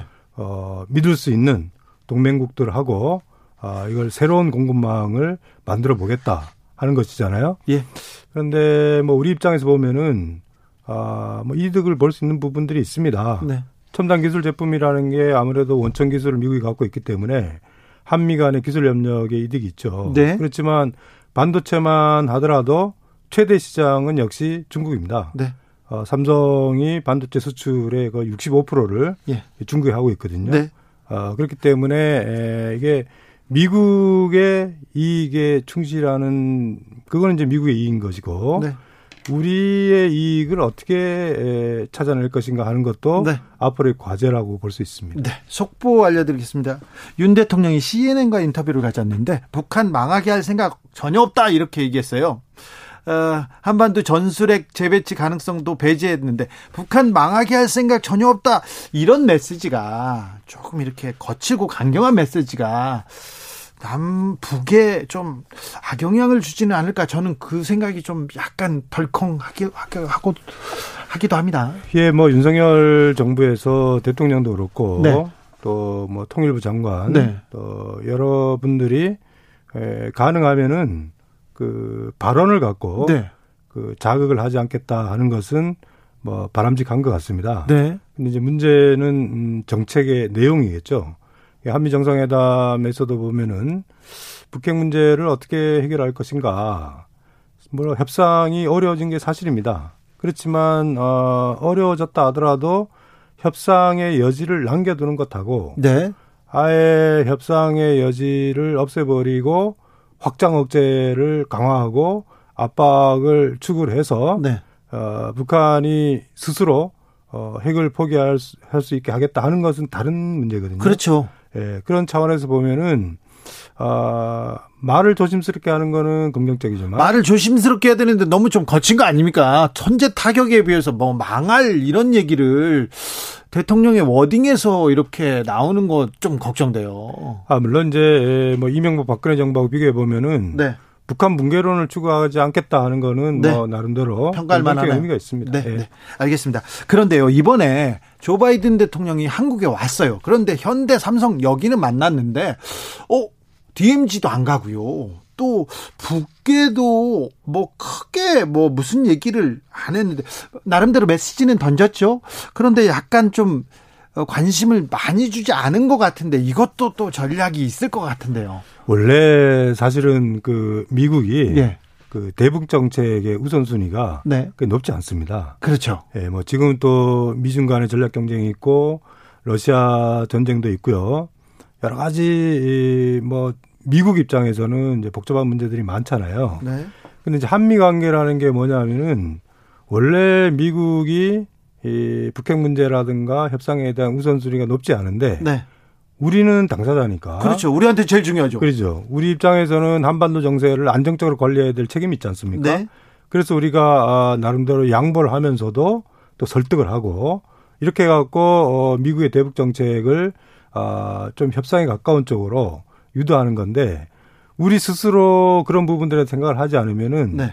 미국이 협상을 할 이유가 없죠. 그렇죠. 예. 그러니까 전체적으로 보면은 아 이게 예, 북한 문제에 대한 관심도가 아, 여전히 높지 않다. 다시 네. 얘기해서 오바마 정부의 전략적 인내가 재현될 가능성이 매우 높다 이렇게 보여집니다. 아 그래요? 이번에 핵 핵에는 핵으로 이런 어, 단어도 썼는데 전술핵 얘기를 언급하기도 했는데 이건 어떤 영향을 미칠까요? 예, 뭐 전술핵 배치 문제는 논의하지 않았고요. 네. 우리가 이제 확장 억제라는 거는 뭐 북한이 핵 개발을 하면서 한미 간에 뭐 늘 얘기해왔던 것입니다. 2021년 5월 달에 한미 정상회담 공동선언문에도 네. 거기도 보면 가용한 모든 역량을 사용해서 확장 억제력을 추진하겠다 하는 것이거든요. 네. 근데 이게 두 가지 문제가 있어요. 아, 네. 하나는 아 이게 능력을 갖고 있다는 거하고 능력을 보여주는 거하고는 차이가 큽니다. 네. 이게 우리가 안보를 과시하게 되면은 결국에는 북한도 거기에도 대응하는 것이고 네. 결과적으로 어, 안보가 약해지는 안보 딜레마의 전형적 사례가 재현될 가능성이 있을 것 같고요. 두 번째는 아 이렇게 군사적 긴장이 높아지면은 미중 간의 네. 군사 분야의 전략적 경쟁이 한반도에서 네. 펼쳐질 가능성을 배제할 수 없다는 예. 겁니다. 이번에 미국이 보따리를 이렇게 또 쌓아 가지고 가고요. 또 아, 중국은 어떻게 볼까? 그것도 우려합니다. 8998님께서 미국이 미국의 기업이 화답했는데 중국은 우리한테 무엇을 요구할지요 걱정됩니다. 얘기합니다. 오늘 CNN 인터뷰에서도 중국이 IPEF에 민감하게 받아들이는 거 이거 합리적이지 않다. 또 중국한테 이런 얘기를 하셨거든요. 예, 그러니까 뭐 어, 중국 입장에서는 일종의 첨단 기술 분야에 대해서 새로운 공급망을 짜겠다. 중국을 배제하고 네. 뭐 상당히 민감할 수밖에 없어요. 네. 그런데 뭐 그렇다고 바로 뭐 보복하거나 이러지는 못할 겁니다. 왜냐하면은 아 사실은 중국도 우리 삼성이 갖고 있는 반도체의 부분에 대한 네. 수요가 있거든요. 아 그래요? 그리고 어 아, 근데 이제 앞으로 이제 이게 시간 문제인데요. 네. 결국에는 어 이게 인도 태평양 경제 프레임워크를 지금 추진하고 있는데 네. 대만도 지금 빠져 있고요. 예. 동남아시아 국가들도 중국과의 관계를 고려해서 싱가포르를 제외하고 나머지 국가들은 좀 소극적이거든요. 네. 그러니까 이제 미국도 어 그런 국가들의 여러 가지 입장들을 고려해서 어 이게 좀 신중하게 지금 접근을 하고 있는데 네. 우리 입장에서 보면은 결국에는 어 중국의 시장을 배제하고 어디 가서 반도체를 팔 수 있겠습니까? 아, 그렇죠. 경제를 중국하고 또 떼어놓을 수가 없거든요. 그렇죠. 네. 그래서 그러니까 어, 려워요 우리는. 그러니까 이제 우리가 뭐 공급망에 아, 다변화해야 된다 하는 얘기들은 많이 있지만 네. 시간이 많이 걸릴 것 같고요. 네.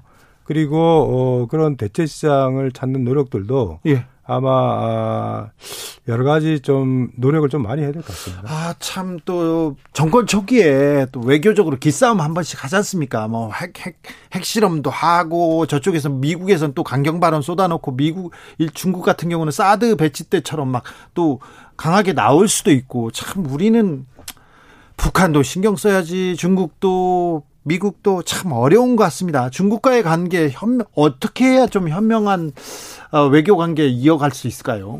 뭐 균형이라는 게, 네. 아, 뭐 양측의 균형을 잡는 방식도 있지만은 네. 이 한미 관계를 이렇게 진전시키면은 네. 또이 진전된 거를 갖고 한중 관계를 거환하는 네. 좀 지혜가 아, 필요합니다.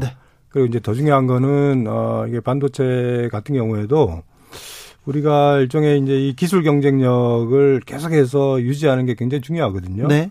그래서 어, 이 기술 경쟁력을 유지하기 위해서 인력 양성이라든가 네. 또 국가의 어떤 산업 정책이나 어, 이런 부분들에 대해서 조금 더 깊이 있게 준비를 해야 될 것 같습니다. 알겠습니다.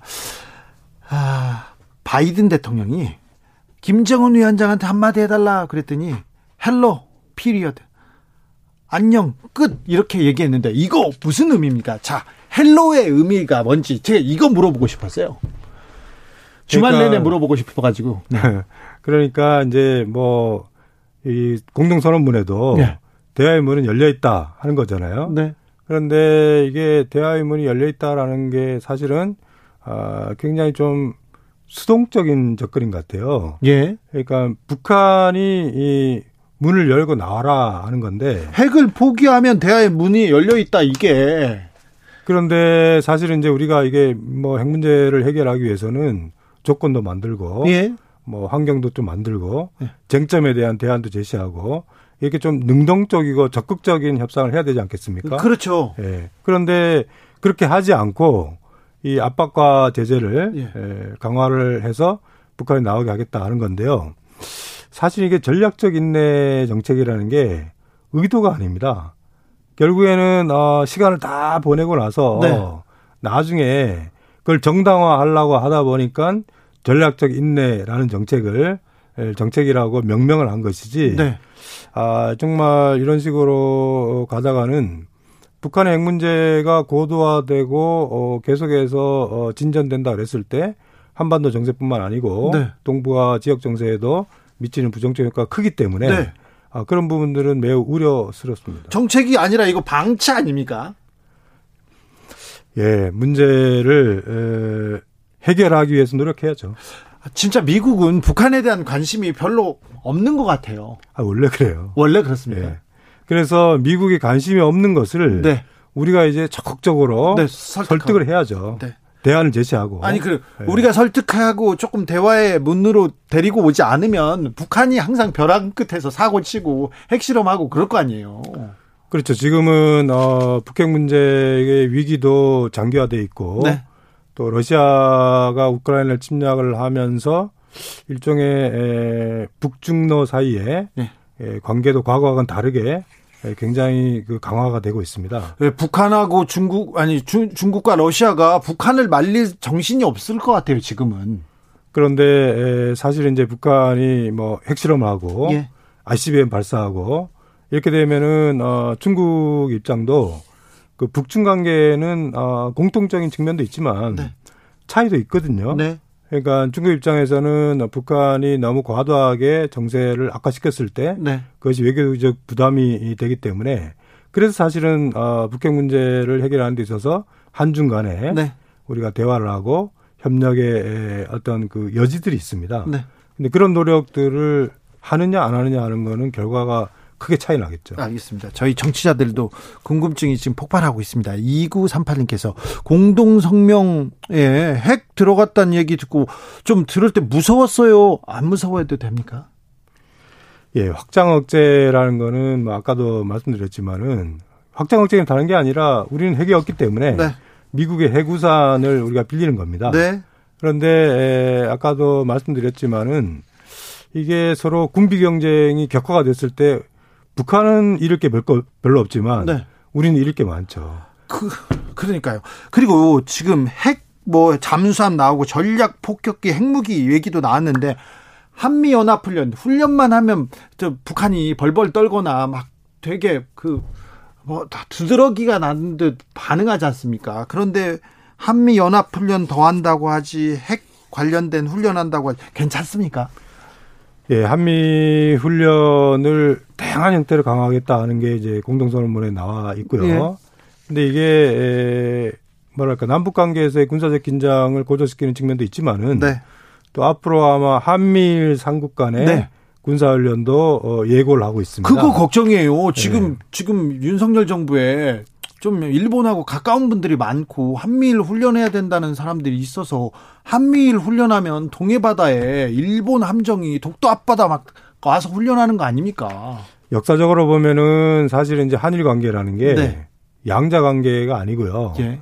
늘 어, 미국의 한미일 협력에 대한 전략적 구도 속에서 어, 된 겁니다. 네. 1965년 한일 협정이라는 것도 미국의 어떤 의도였고 네. 박근혜 정부 때 위안부 합의도 미국이 강력하게 요구를 해서 어, 그렇게 한 것인데요. 네. 그렇지만 지금 방금 말씀하셨다시피 한일 관계라는 거는 어, 과거사 문제, 예. 예. 역사 문제에 대한 우리 국민들의 기본적인 입장이 있는 거 아니겠습니까? 네. 그렇기 때문에 에, 너무 과도하게 서두르다가는 오히려 한일 관계를 더 악화시킬 수가 있다. 네. 그렇게 생각합니다. 박근혜 정부 때 그런 우를 범했지 않습니까? 그래서 조금 조심해야 되는데 걱정입니다. 북한이 뭐 핵실험을 준비했다. ICBM은 계속 쏘아대고 있고요. 그래서 이번에 대북 메시지가 북한을 좀 강대강 전략으로 나오게 하지 않을까 걱정하는 사람들도 좀 있습니다. 예, 뭐 사실은 우리가 아 문제를 해결하는 게 제일 좋고요. 네.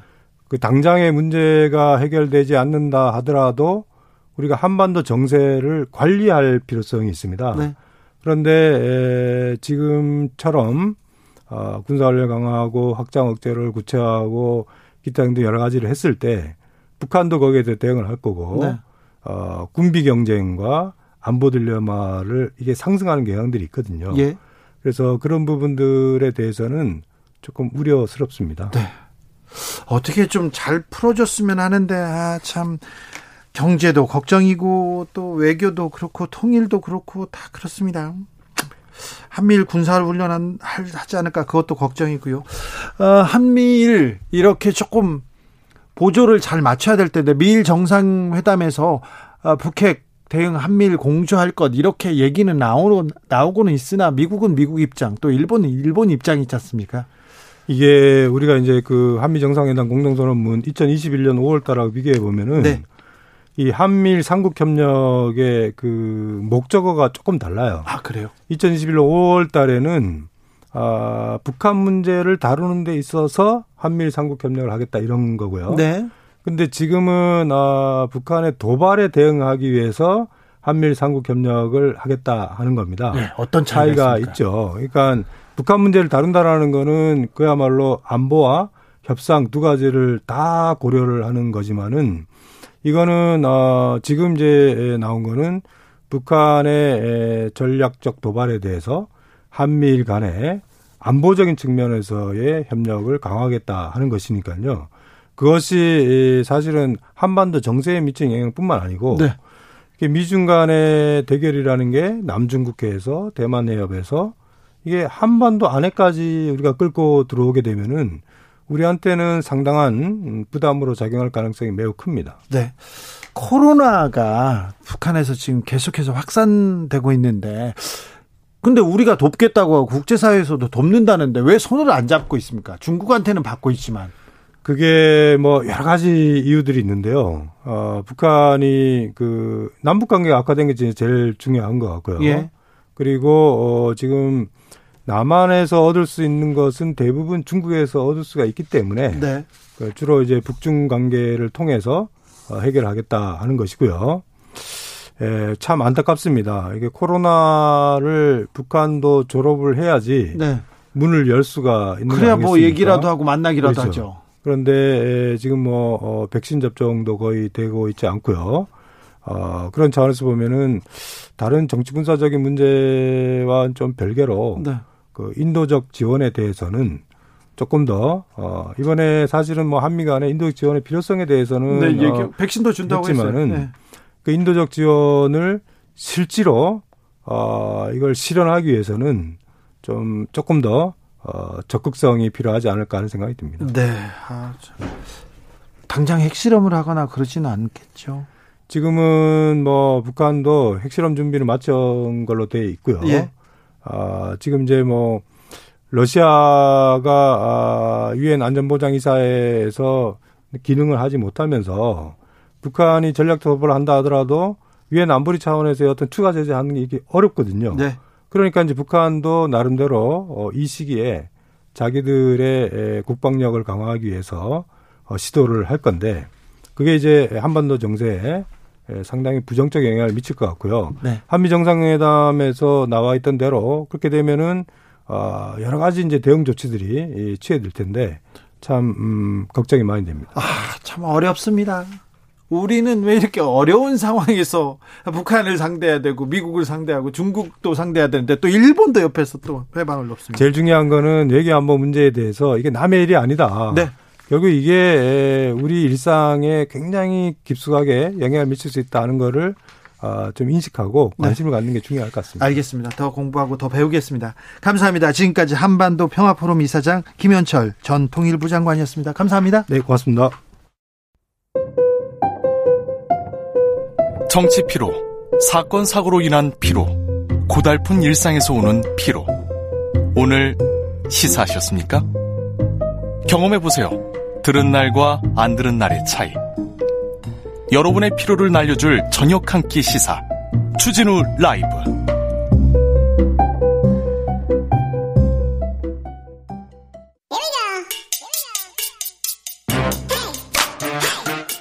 뉴스를 향한 진지한 고민 기자들의 수다. 라이브 기자실을 찾은 오늘의 기자는 은지옥이요. 시사인 김은지입니다. 자, 아까 저 제가 또 얘기했는데 워싱턴 포스트 기자가 이렇게 질문을 딱 했는데 대통령이 대답을 안 하고 가만히 있었나 봐요. 근데 내각의 남성이 압도적이라고 지적했는데 거기에 앞 조금 아팠나 봐요. 우리 진짜 우리 저 내각의 여성 장관, 여성 수석의 비율 너무 낮고요. 차관은 더 낮습니다. 미국은 안 그렇죠?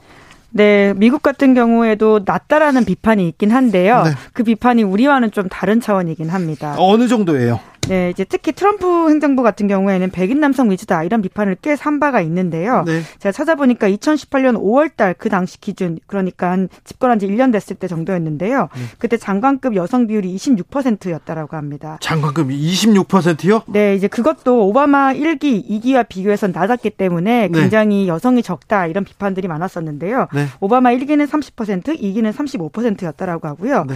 바이든 내각은 더 많습니다. 출범 당시에 26명 중에 중에서 여성이 12명으로 46%를 차지했다라고 하는데 네. 이런 것들에 비교해 보면 지금 윤석열 정부는 국무총리 포함해서 19명의 국무위원 중에서 여성이 3명이라서 3명이요. 15.8%라고 하고요. 차관급 인사는 더해요. 네. 41명 중에서 여성이 2명밖에 안 돼서 2.5%입니다. 2.5%예요. 이거는 좀 이건 너무한 거 아닌가 이렇게 어 좀 성평등에 대한 개념이 아예 없는 거 아닌가 우리나라가 엄청나게 선진국인데 이번 대선에 젠더 문제를 가지고 첨예하게 다투고 젠더를 가지고 이 싸우는 걸 보고 굉장히 우려하더라고요 국제적으로. 근데 이번에 인사 나오는 걸 보니까 한국이 지금 거꾸로 가고 있는 거 아닌가 우려하는 시각에 이런 기사가 나온 것 같습니다. 이런 네, 질문이 실제로 워싱턴 포스트 기자가 그런 차원에서 질문을 한 건데요. 네. 윤석열 대통령이 이제 여성들에게 공정한 기회를 더 적극적으로 보장되기 시작한 지가 오래되지 않았기 때문이다. 이런 이야기를 했는데 이 문제도 좀좀 지적받을 만해요. 네, 왜냐하면 이제 대선 캠페인 당시에서는 구조적 성차별이 없다라는 이야기를 얘기했잖아요. 계속 했거든요. 네. 근데 이 말 자체가 구조적인 문제가 있었기 때문에 여자들이 거기까지 올라가지 못했다라는 전제를 두고 있는 말이라서 그렇죠. 기자들이 그래서 다시 이제 한국 기자 기자들이 따로 한국 대통령실 관계자한테 질문을 했습니다. 네. 그러면 그때에 비해서 입장 바뀐 거냐? 그렇죠. 라고 물었더니요. 이제 대통령실 관계자는 애매하게 답했습니다. 네. 인정했다 안 했다가 아니라 질문을 듣고 바로 말을 한 것이기 때문에 그대로 봐달라. 그대로 봐달라도 이것도 이상한데요. 이 문제는 계속해서 계속해서 국제적인 글로벌 스탠다드로 보면요. 계속해서 좀 이상한에 지적받을 거예요. 그러니까 좀 노력하셔야 되겠습니다. 노력해야죠. 반페미니스트 아니죠. 뭐 아, 남성만 우월하다 그거 그런 거 아니지 않습니까? 그러니까 좀 노력하셔야 되겠어요. 이런 지적 받고 있다는 거 좀 유념하시고요. 자, 그런데요. 박 근혜 정부 시절에 특활비를 함부로 썼던 남재준 이병기 전 국정원장이 가석방 된다고요? 네, 윤석열 정부의 첫 가석방 대상에 포함이 됐는데요. 네. 법무부가 20일에 가석방 심사위원회 열었고 30일에 이게 단행될 예정이라고 합니다. 윤석열 정부의 첫 가석방 대상자로서 더욱더 눈길을 끄는데 왜 이. 사람들이 들어갔죠? 네, 이제 우선은 그 조건을 채웠다라고 하는데 앞서서 어 뇌물을 주고받았다. 뇌물은 이제 정확히는 이제 정치자금법 관련된 부분들인데 관련해서 이미 그 앞선 다른 사람들이 이제 가석방 됐기 때문에 뭐 맞춘다 이런 차원도 있다라는 이야기는 있지만요. 여튼 눈길을 끄는 게 이 사건 자체를 윤석열 대통령이 서울중앙지검장이 당시 했던 사건이기 때문입니다. 한동훈 장관이 했어요? 네, 그렇죠. 이게 서울중앙지검이 2017년 12월 달에 국고 등 손실 혐의로 남재준 이병기 전 국정원장을 구속 기소한 바가 있는데요. 말씀하신 것처럼 그 당시 이제 한동훈 법무부 장관이 서울중앙지검 3차장 검사였고요. 특수산부는 양석조 부장검사가 맡았는데 네. 뭐 양석조 검사도 오늘 서울 남부지검장으로 취임하는 취임식을 했습니다. 뭐 다뭐 뭐 친윤이 했죠. 그런데 국정원 특활비 세금을 갖다가 세금을 갖다가 대통령과 대통령실에 이렇게 뇌물로 바칩니다. 이거 쓰세요 이렇게 우리끼리 씁시다. 그 특수활동비라고 하는 것이 용처를 밝히지 않아도 되는 돈이라고는 하지만 그것은 국가 안보를 위해서 써야 되는 돈이거든요. 국정원에서 써야 되는 돈이죠. 네, 그렇죠. 특히나 이제 해외 공작 파트에서 사용하는 돈인데 이 돈을 손댔다라고 하는 것이 마, 문제가 됐습니다. 많이도 손댔어요. 네, 남재준 전 원장 같은 경우에는 6억 원, 이병기 전 원장 같은 경우에는 8억 원 자신의 특활비에서 떼어내서 박근혜 전 대통령에게 뇌물을 제공하고 국고에 손해를 끼친 혐의를 받고 있는데요. 네. 당시 이제 국정원이 검찰이 밝힌 이 제공 수법들을 보면 굉장히 상세합니다. 남재준 전 원장 같은 경우에는 2013년 5월부터 2014년 4월까지 이현수 당시 국정원 기조실장을 시켜서 40억 원의 원장한테 특활비가 배정되어 있는데 매달 5천만 원씩 현금화해서 이재만 전 총무비서관에게 전달하도록 했다라고 하고요. 예. 이병기 전 원장 같은 경우에는 금액이 두 배로 뜁니다. 네. 매달 1억 원씩 현금으로 2014년 7월부터 2015년 2월까지 안봉근 전 국정홍보비서관에게 전달하도록 지시했다라고 합니다. 네. 이 문고리 3인방이라고 했지 않습니까? 그 사람들은 돈을 받았는지는 모르는데 어, 박근혜 정부 들어가지고 강남의 아파트를 어, 동시간대 동뭐 동시간대는 아니겠죠. 뭐 아니, 비슷한 시기에 다 이렇게 산 적이 있습니다. 그 부분까지는 수사를 하다가 말았어요. 말았어요. 네. 굉장히 좀 그때 자세하게 수사가 된 바가 있는데요. 네. 경내에 들어가서 차량에서 돈을 주기도 하고 혹은 뭐 돈가방을 직접 들고 청와대 인근 골목에서 차에 올라타서 은밀하게 상납했다. 이런 것들도 있습니다. 국정원장이 직접 운전해가지고 매달 그 돈을 갖다 줬다 이런 것도 있었습니다. 네, 물론 검찰의 주장인데 일부는 받아들여지고 또 일부는 받아들여지지 않았지만 뭐 여튼 유죄가 난 사건이기 때문에요. 이것은 이미 형이 확정됐는데 이에 대해서 윤석열 정부가 가석방을 한다라는 점이 있습니다. 아, 그런데 그 형기의 일정 부분을 채우면 가석방 심사는 오를 수 있으나 이렇게 중대 범죄인데 아 이게 가석방 심사가 되는지 참 심은정님도 가석방 기준이 될까요? 이렇게 얘기도 하는데 예, 왔다 갔다 오락 가락하고 하는 이 가석방 기준에 대해서도 명확한 잣대를 명확한 법률을 예, 좀 마련해 주셔야 될 것 같습니다. 그래야 이제 국민들이 수긍하죠.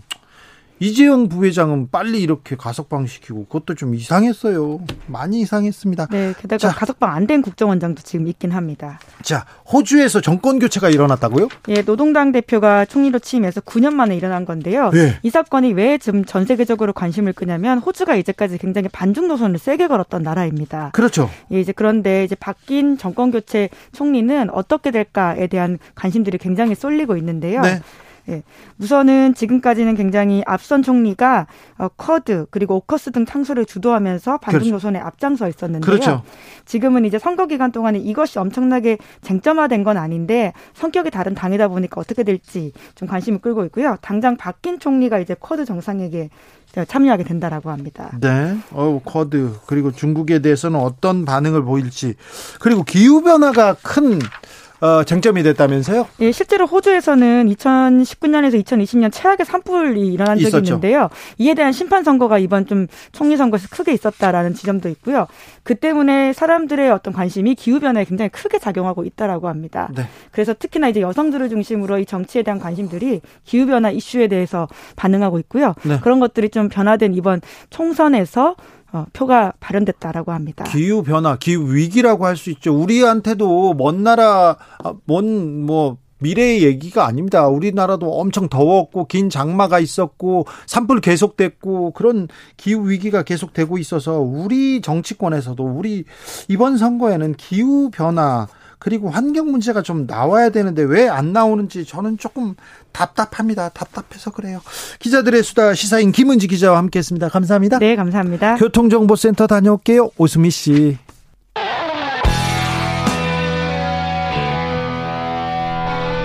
스치기만 해도 똑똑해진다. 드라이브 스루 시사 주진우 라이브.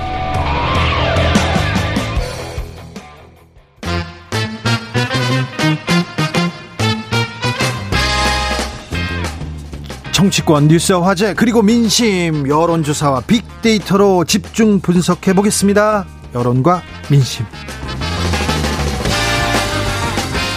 이강윤 한국사회 여론연구소 소장 어서 오세요. 안녕하세요. 전민기 한국인사이트 연구소 팀장 어서 오세요. 반갑습니다. 네.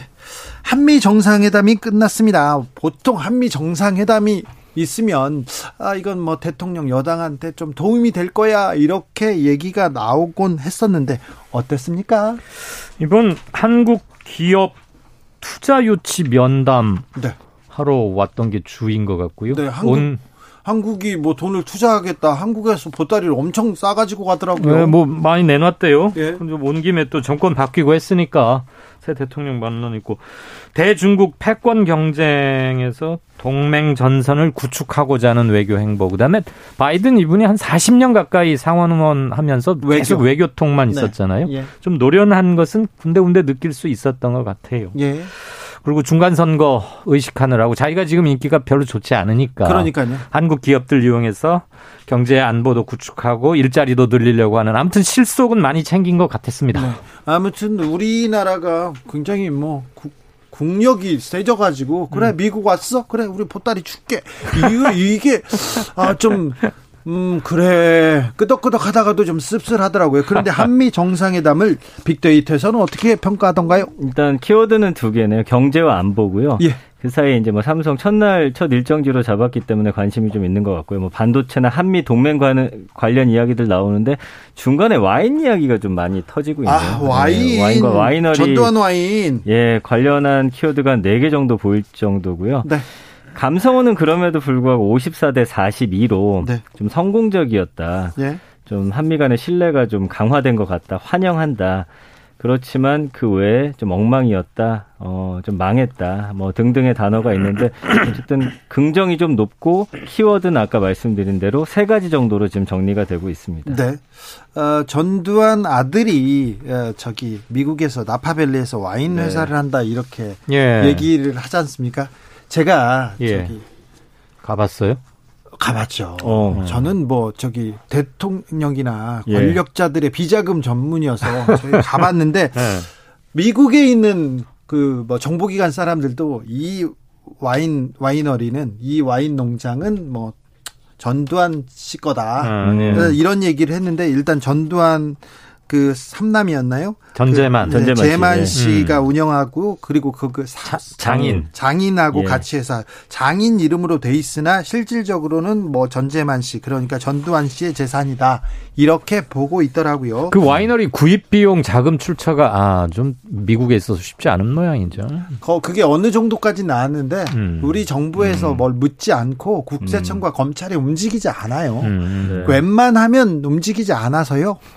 어, 굉장히 좀 어려움을 겪었는데 초기 이렇게 자, 자금에서는 음. 좀 수상한 자금이 좀 움직이는 경향은 보였습니다. 네. 그리고 이제 일부긴 한데 대체 이거 아, 어떻게 올라간 거냐, 알고 올린 거 아니냐라는 어, 반응이 많고요. 거기에 더해서 바이든이 이제 1986년도에 상원의원 때 했던 이야기 있잖아요. 전두환 씨 관련해가지고 사실 좀 비판했던 글이 함께 이제 올라오면서 네. 그 사람이 지금 그 아들의 와인 먹고 있다 뭐 이런 식의 글들이 좀 보입니다. 아니 뭐 알았겠어요. 내놓으니까 또 몰랐겠죠 당연히. 아 지난 음, 지난 트럼프와 문재인 전 대통령 간의 회동에서는 독도새우가 나왔었는데 이번에는 전두환 와인이 좀 논란이 됐는데 이번 정상회담에서 또 화제가 된 거 있습니다.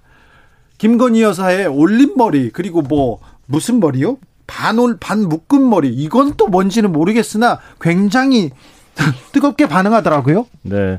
일단 김건희 여사 관련한 기사가 어 일주일 아 일주일이 아니죠. 정상회담 시작된 이후에 539건이 나왔어요. 기사가요. 예, 많이 나왔죠. 와. 그래서 말씀해 주신 대로 뭐 그런 내용이라든지 아니면 뭐 메리드업이라는 이야기를 했는데 네. 그게 이제 영어식 표현으로 어, 아내 부인 잘 만났다. 네. 그리고 뭐 부인 뷰티풀이다. 뭐 이런 기사들이 많아요. 근데 지난주에도 말씀드렸지만 이거에 대한 어떤 언급량 자체는 높지 않기 때문에 네. 기사가 좀 많이 쏟아진 것 같다. 윤석열 대통령 같은 경우는 언론 보도가 이제 1,400 65건. 그래서 윤석열 대통령에 대한 이야기가 많기는 한데 약간 좀 뭐 이모저모라고 해야 될까요? 약간 그런 식으로 좀 이야기가 좀 많이 흘러가고 있지 않나 싶습니다. 구두 얘기도 화제가 되고 자꾸 뭐 헤어스타일, 패션, 구두 이런 얘기가 나옵니다. 지금 얘기하시는 것들 패션 전문지 기사입니까? 아닙니다. 근데 뭐 여기 어저 조중동을 비롯한 또 대중 뭐 일간 종합지에서도 써요. 중앙 일간지에서 많이 쓰고요. 그거를 또 포털에서 메인에 실어주는 게 어. 실어주는 게 저는 좀 더좀 좀 문제가 있는 것 같은데요. 그 동그라미 땡땡땡 하는 화제성 스케치 기사 정도일 텐데 일간 종합지에 그런 걸 많이 쓴다고요? 기사가? 정권 초기이기 때문에 허니문 기간이어서 이런 기사가 많이 나오는 것도 또 이해가 되기도 합니다만 머리가 그렇게 중요한 거 기사 가치로서는 조금 많이 떨어지기 때문에 이거보다는 뭐 북한 문제 그리고 지금 한미 그리고 중국과의 관계 이런 분석할 게 많았죠. 네. 이번에 IFF라고 네. 인도 태평양 경제 프레임워크가 아는 사람이 별로 없어요. 그렇죠. 저게 뭔지 그리고 물론 그게 아직 구체 얼개가 나와 있지는 않지만 최대한 이번에 우리 참가한다고 했으니까 그것 했을 때 뭐 예상 효과라거나 이런 것들을 좀 짚어주는 그런 게 필요할 텐데. 그런데 뭐 전혀 없어요. 다른 얘기가 나왔죠. 다른 얘기가. 그런데 네. 구두 얘기. 저도 얼마 전에 샀잖아요. 아니요, 그, 그 구두 말고요. 10년 전 구두를 신고 네. 나왔다라는 게 또 이제 아, 화제가 예. 됐죠. 예. 네. 뭐 예. 젖은 구두를 뭐 해에게 보여주는 것도 아니고 10년 된 구두인데 나도 더 구두를 잘 닦을 걸 이렇게 얘기합니다. 93787님도 정상회담 관련 기사인데요. 아주 중요한 기사인데 연예인들 기사처럼 보도된다니 좀 안타깝습니다. 그런데 이게 계속 되고 있습니다. 얼마나 되는지 좀 지켜보자고요. 자, 구두 뭐뭐 뭐 헤어스타일 지나가고요. 자, 선거가 코앞에 다가왔는데 네. 다가왔는데 흐름이 어떻습니까? 음, 두 당 간의 지지율 격차는 상당히 벌어지고 있는 추세입니다. 계속 벌어지고 있습니다. 한 달 전쯤에 가면 네. 둘이 비슷했어요. 네. 국정 아 저 정당 지지도도 비슷했고 당신은 윤석열 당선인 신분이었죠. 새 정부가 잘할 것 같아. 어떻게 보셔? 그러면은 긍정 부정이 별 그 차이 오히려 부정이 좀 떨어질 때도 있고 그랬는데. 엎치락 뒤치락했어요. 그로부터 한 달 뒤. 네. 제가 조금 전에 한 달 전이라는 것은 대개 한 4월 20일 경의 조사고요. 예. 4월 5월 20일 저, 저 제가 소장으로 있는 KSOI에서 5월 20, 21일 공동 조사 TBS 의뢰도 조사했습니다. 지방선거 성격 어떻게 보세요? 국정 안정시켜야겠다. 그러니까 여당 후보 찍어주는 게 좋을 것 같아. 53.5. 독주를 견제해야 돼. 그러니까 난 야당 찍고 싶은데 40.9. 한 12%포인트 차이 나죠. 네. 그다음에 윤 대통령 행보에 대해서는 국민 통합에 부합하고 있는 것 같다. 51.4%. 아니다. 아직 좀 많이 부족하다. 39.6%. 그리고 이번에 서울시민 1,002명을 대상으로 조사한 건데요. 오세훈 후보 찍겠다. 55.9. 약 56%입니다. 송영길 약 38%. 차이가 제법 나고 있습니다. 한 달 전에는 이렇게 아, 오세훈, 송영길 후보 말고 나머지 두 항목은 한 달 전에 이렇게 차이가 나지는 않았었습니다. 만 18세 이상 성인 남녀 1,002명을 대상으로 5월 20일과 21일 이틀간 조사했습니다. 네. 자세한 내용은 중앙선거 여론조사 심의위원회 한 가지만 더 꼭 말씀드릴 게 네. 있는데요. 자신의 정치 성향을 물어봤습니다. 응답자 분포를 보니까 나는 보수다 39%, 중도 31%, 진보 23.5%. 진보는 네. 저희가 TBS하고 1년 4개월 동안 쭉 준비 아, 조사해온 이래로 가장 낮은 권에 속하고요. 네. 보수 39%가 나온 것은 가장 높은 쪽입니다. 그러니까 진보 성향을 가진 분들이 정치적 발언 욕구가 굉장히 낮다. 좀 무기력감 같은 거에 빠져 있는 게 아닌가. 네. 이게 실제 투표율에 어느 정도 나타날지가 주요 관심사입니다. 네. 방금 저 여론조사 개요는 같지요? 네, 네 맞습니다. 네, 저희는 KBS고요. 공정과 신뢰를 개, 개요를 빠뜨리지 않겠습니다. 항상. 아주 잘. 네, 네, 하겠습니다. 네. 자, 소장님. 네. 자, 이렇게 흐름은 가는데 빅데이터는 네. 어떻습니까? 그러니까 빅데이터 상에서는 확실히 윤석열 대통령에 대한 그 긍정 감성이 좀 올라가고 있어요. 정상회담 아. 같은 거 하면 확실히 좀 올라가고 있어요. 어떤 좀 성과가 있다라고 보는 건지 아니면 아까 그런 좀 음, 관련된 기사들이 좀 긍정적인 느낌으로 많이 나가서 그런지는 모르겠지만 어 그런 것 플러스 4.18이 이제 아 5.18 죄송합니다. 네. 5.18 민주화 운동에 이제 참석을 해가지고 네. 보여줬던 뭐 모습. 넥타이라든지 임을 위한 행진곡 부르고 이런 것들은 좀 긍정적인 역할을 한 것 같아요. 어떤 어 좀 네. 통합하고 협치하려는 예. 듯한 그런 느낌을 좀 받고 계신 것 같고요. 메시지도 그랬고요. 예, 그래서 그 부분에 대한 좀 반응은 좀 있고요. 네. 어, 아까 말씀드린 대로 지금 어, 서울시장 이야기였네. 죄송한데 지금 뭐너 선거 얘기로 예, 그냥 예. 넘어가. 근데 이제 그 어, 지방선거와 관련해서는 경기도 빼놓고는 일단은 지금 음 국민의힘 쪽의 후보들이 그래도 조금 더 긍정적인 그런 표현들이 아. 많이 등장을 하는 것은 사실입니다. 경기도 빼고는 그러면 다른 데는 국민의힘 후보들에 대해서 물론, 긍정적으로 물론 지선이라는 게 굉장히 네. 많은데 그 중에 관심을 받는 곳이 많지가 않잖아요. 예. 경기도는 어떻습니까? 경기도는 이제 김동연 후보가 언급량과 관심도도 올라가면서 네. 키워드 안에서 부정적인 또 키워드가 없고요. 예. 계속 올라갑니다. 65대 32.8까지 올라갔어요.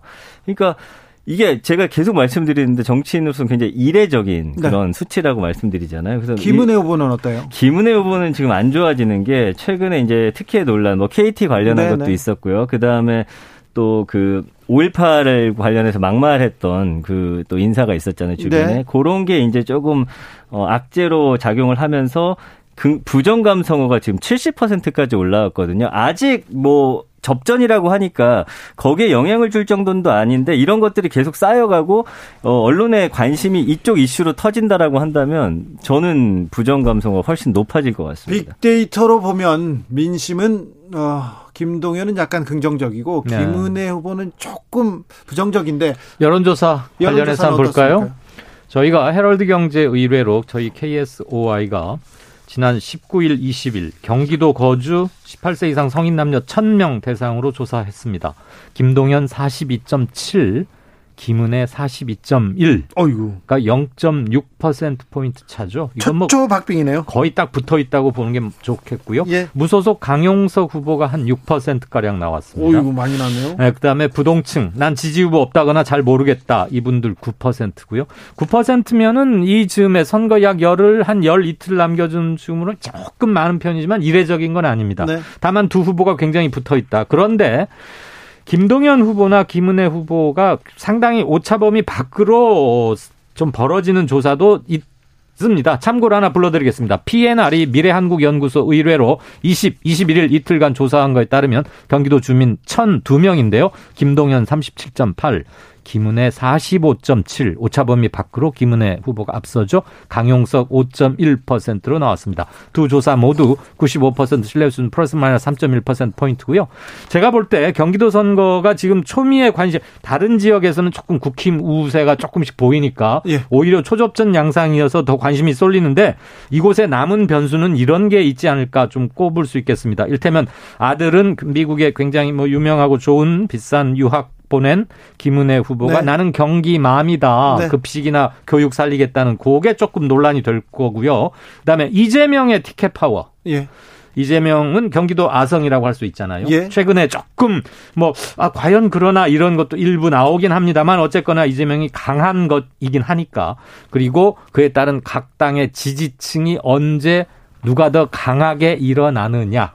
자, 민주당의 대표 주자고요. 대선 후보였습니다. 간판이고요.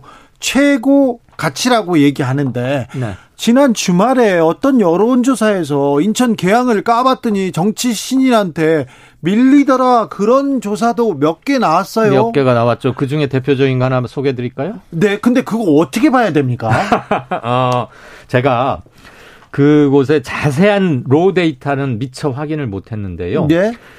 일단 보정치는 선관위에서 권유하고 있는 그 범위 안에는 다 들어와는 있어요. 네. 그러니까 무슨 조작이나 일부에서 이런 얘기는 아닌 것 같고요. 아, 네. 네. 적어도 룰은 지키고 있고 에버리지 네. 그 정상 범위 내는 다 들어 있는 것이다. 민심이 조금 흔들리고 요동친다고 봐야 되겠네요. 네, 그거는 분명히 네. 있죠. 그러니까 네. 예전 같지 않다. 그다음에 네. 이재명 이름값으로만 이게 한 열흘 전까지는 이재명 후보가 꽤 앞섰었는데 네. 그 사이에 변화가 좀 온다. 근데 변화 폭이 생각보다 크니까 사람들이 많이 예민하게 반응하시는 것 같아요. 자, 경인일보가 모노 리서치라는 곳에 의뢰해서 지난 20, 21일 이틀간 인천 계양을 지역구에 거주하는 18세 이상 500명 대상으로 출시했습니다. 대개 상당히 국회, 많이 했네요. 국회의원 선거가 대개 한 500명쯤 네. 합니다. 근데 네. 요즘 채우기 쉽지 않은데 네. 자세한 건 중앙선거 여론조사 시면 홈페이지 보시면 되고요. 여기서 이재명 46.6 그다음에 윤형선이라고 국민의힘 후보입니다. 네. 이분 46.9 그래서 0.3% 포인트니까 뭐 실은 똑같다고 해도 되지만 아무튼 어 이렇게 많이 쫓아왔어라는 얘기들이 나오고 있는 것이죠. 초박빙이네요. 네. 이재명 티켓 파워 이재명에 대해서 빅데이터는 어떻게 보고 있습니까? 확실히 일주일 언급량은 이재명 후보를 따라갈 사람이 없어요. 아까 뭐 2, 3만 건인데 여기는 36만 6천 건이니까 네. 관심도는 사실은 가장 높다고 봐야겠죠. 네.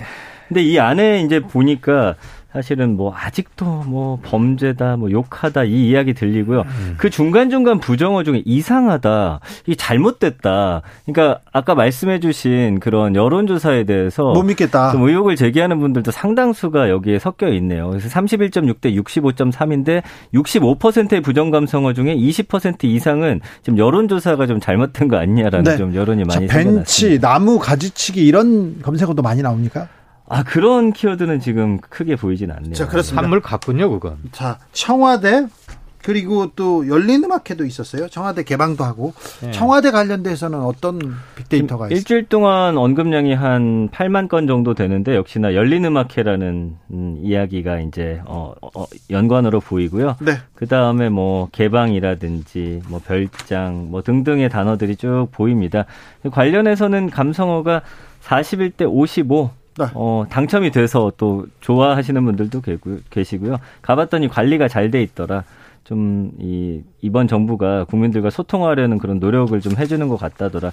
그리고 이게 가보니까 생각보다 괜찮더라. 네. 이런 키워드가 한 41% 정도 있고요. 아, 논란이고 혈세 낭비고 이 너무 개념 없고 이거 너무 지나치다 권위적이다 이런 단어가 한 55% 정도 보여집니다. 네, 그렇습니까? 손흥민 선수 관련해서는 여론조사 없습니까? 손흥민이 아니 오늘 새벽에 넣었는데 언제 조사를 하겠어요? 아니 그래도 좀 해주세요. 손흥민이 얼마나 좋은가 이런 거 있잖아요. 예? 매우 좋다 이런 거. 예, 예. 형으로 모시고 싶다 이러면 남자들은 거의 다 그렇게 이런 거 물어볼게요. 손흥민과 주진우 중에 누가 더 좋냐 아유, 이런 거 물어볼게요. 저를 두 번 죽이는 겁니다. 빅데이터는 또또 또 폭발했을 것 같은데요. 손흥민 선수? 네. 아, 손흥민 선수는 제가 지금 안, 안 해봤는데. 안 해봤어. 네, 갑자기. 네. 알겠습니다. 네. 네. 손흥민 선수에 대한 조사는 제가 개별적으로. 네, 아무튼 이거 굉장한 거죠. 친구들, 아, 그러면요. 어마어마한 거죠. 네, 네. 음. 지금 뭐, 전 세계에서 어. 지금 축구를 지금 주도하고 있는 이끌고 어. 있는 몇안 다섯 손가락 안에 들어가는 영향력이라고 보시면 됩니다. 네. 알겠습니다. 손흥민 얘기 조금 더 하고 싶은데 네. 시간이 다 돼가지고 아, 벌써 다 됐습니다. 네, 끝나가지고 저 예. 혼자 가서 할게요. 아, 네. 제가 축구를 제가 한 20여 년 아, 좀 아세요? 네, 열심히 보고 제가 취재도 많이 했습니다. 알겠어요. 네. 아, 두 분 감사합니다. 여론과 민심 읽어봤습니다. 이강윤 그리고 전민기 두 분 감사합니다. 고맙습니다. 고맙습니다. 주진우 날 주진우 라이브는 여기서 인사드리겠습니다. 돌발 퀴즈 정답은 득점왕이었습니다. 득점왕. 애교왕도 맞는데요. 네. 4215님, 애교도 만점인 득점왕 손흥민 선수 축하합니다. 0232님, 소니 덕분에 더위, 스트레스까지 날렸습니다. 그렇죠? 네. 손흥민 선수 얘기는 제가 나중에 하겠습니다. 저는 내일 오후 5시 5분에 돌아옵니다. 지금까지 주진우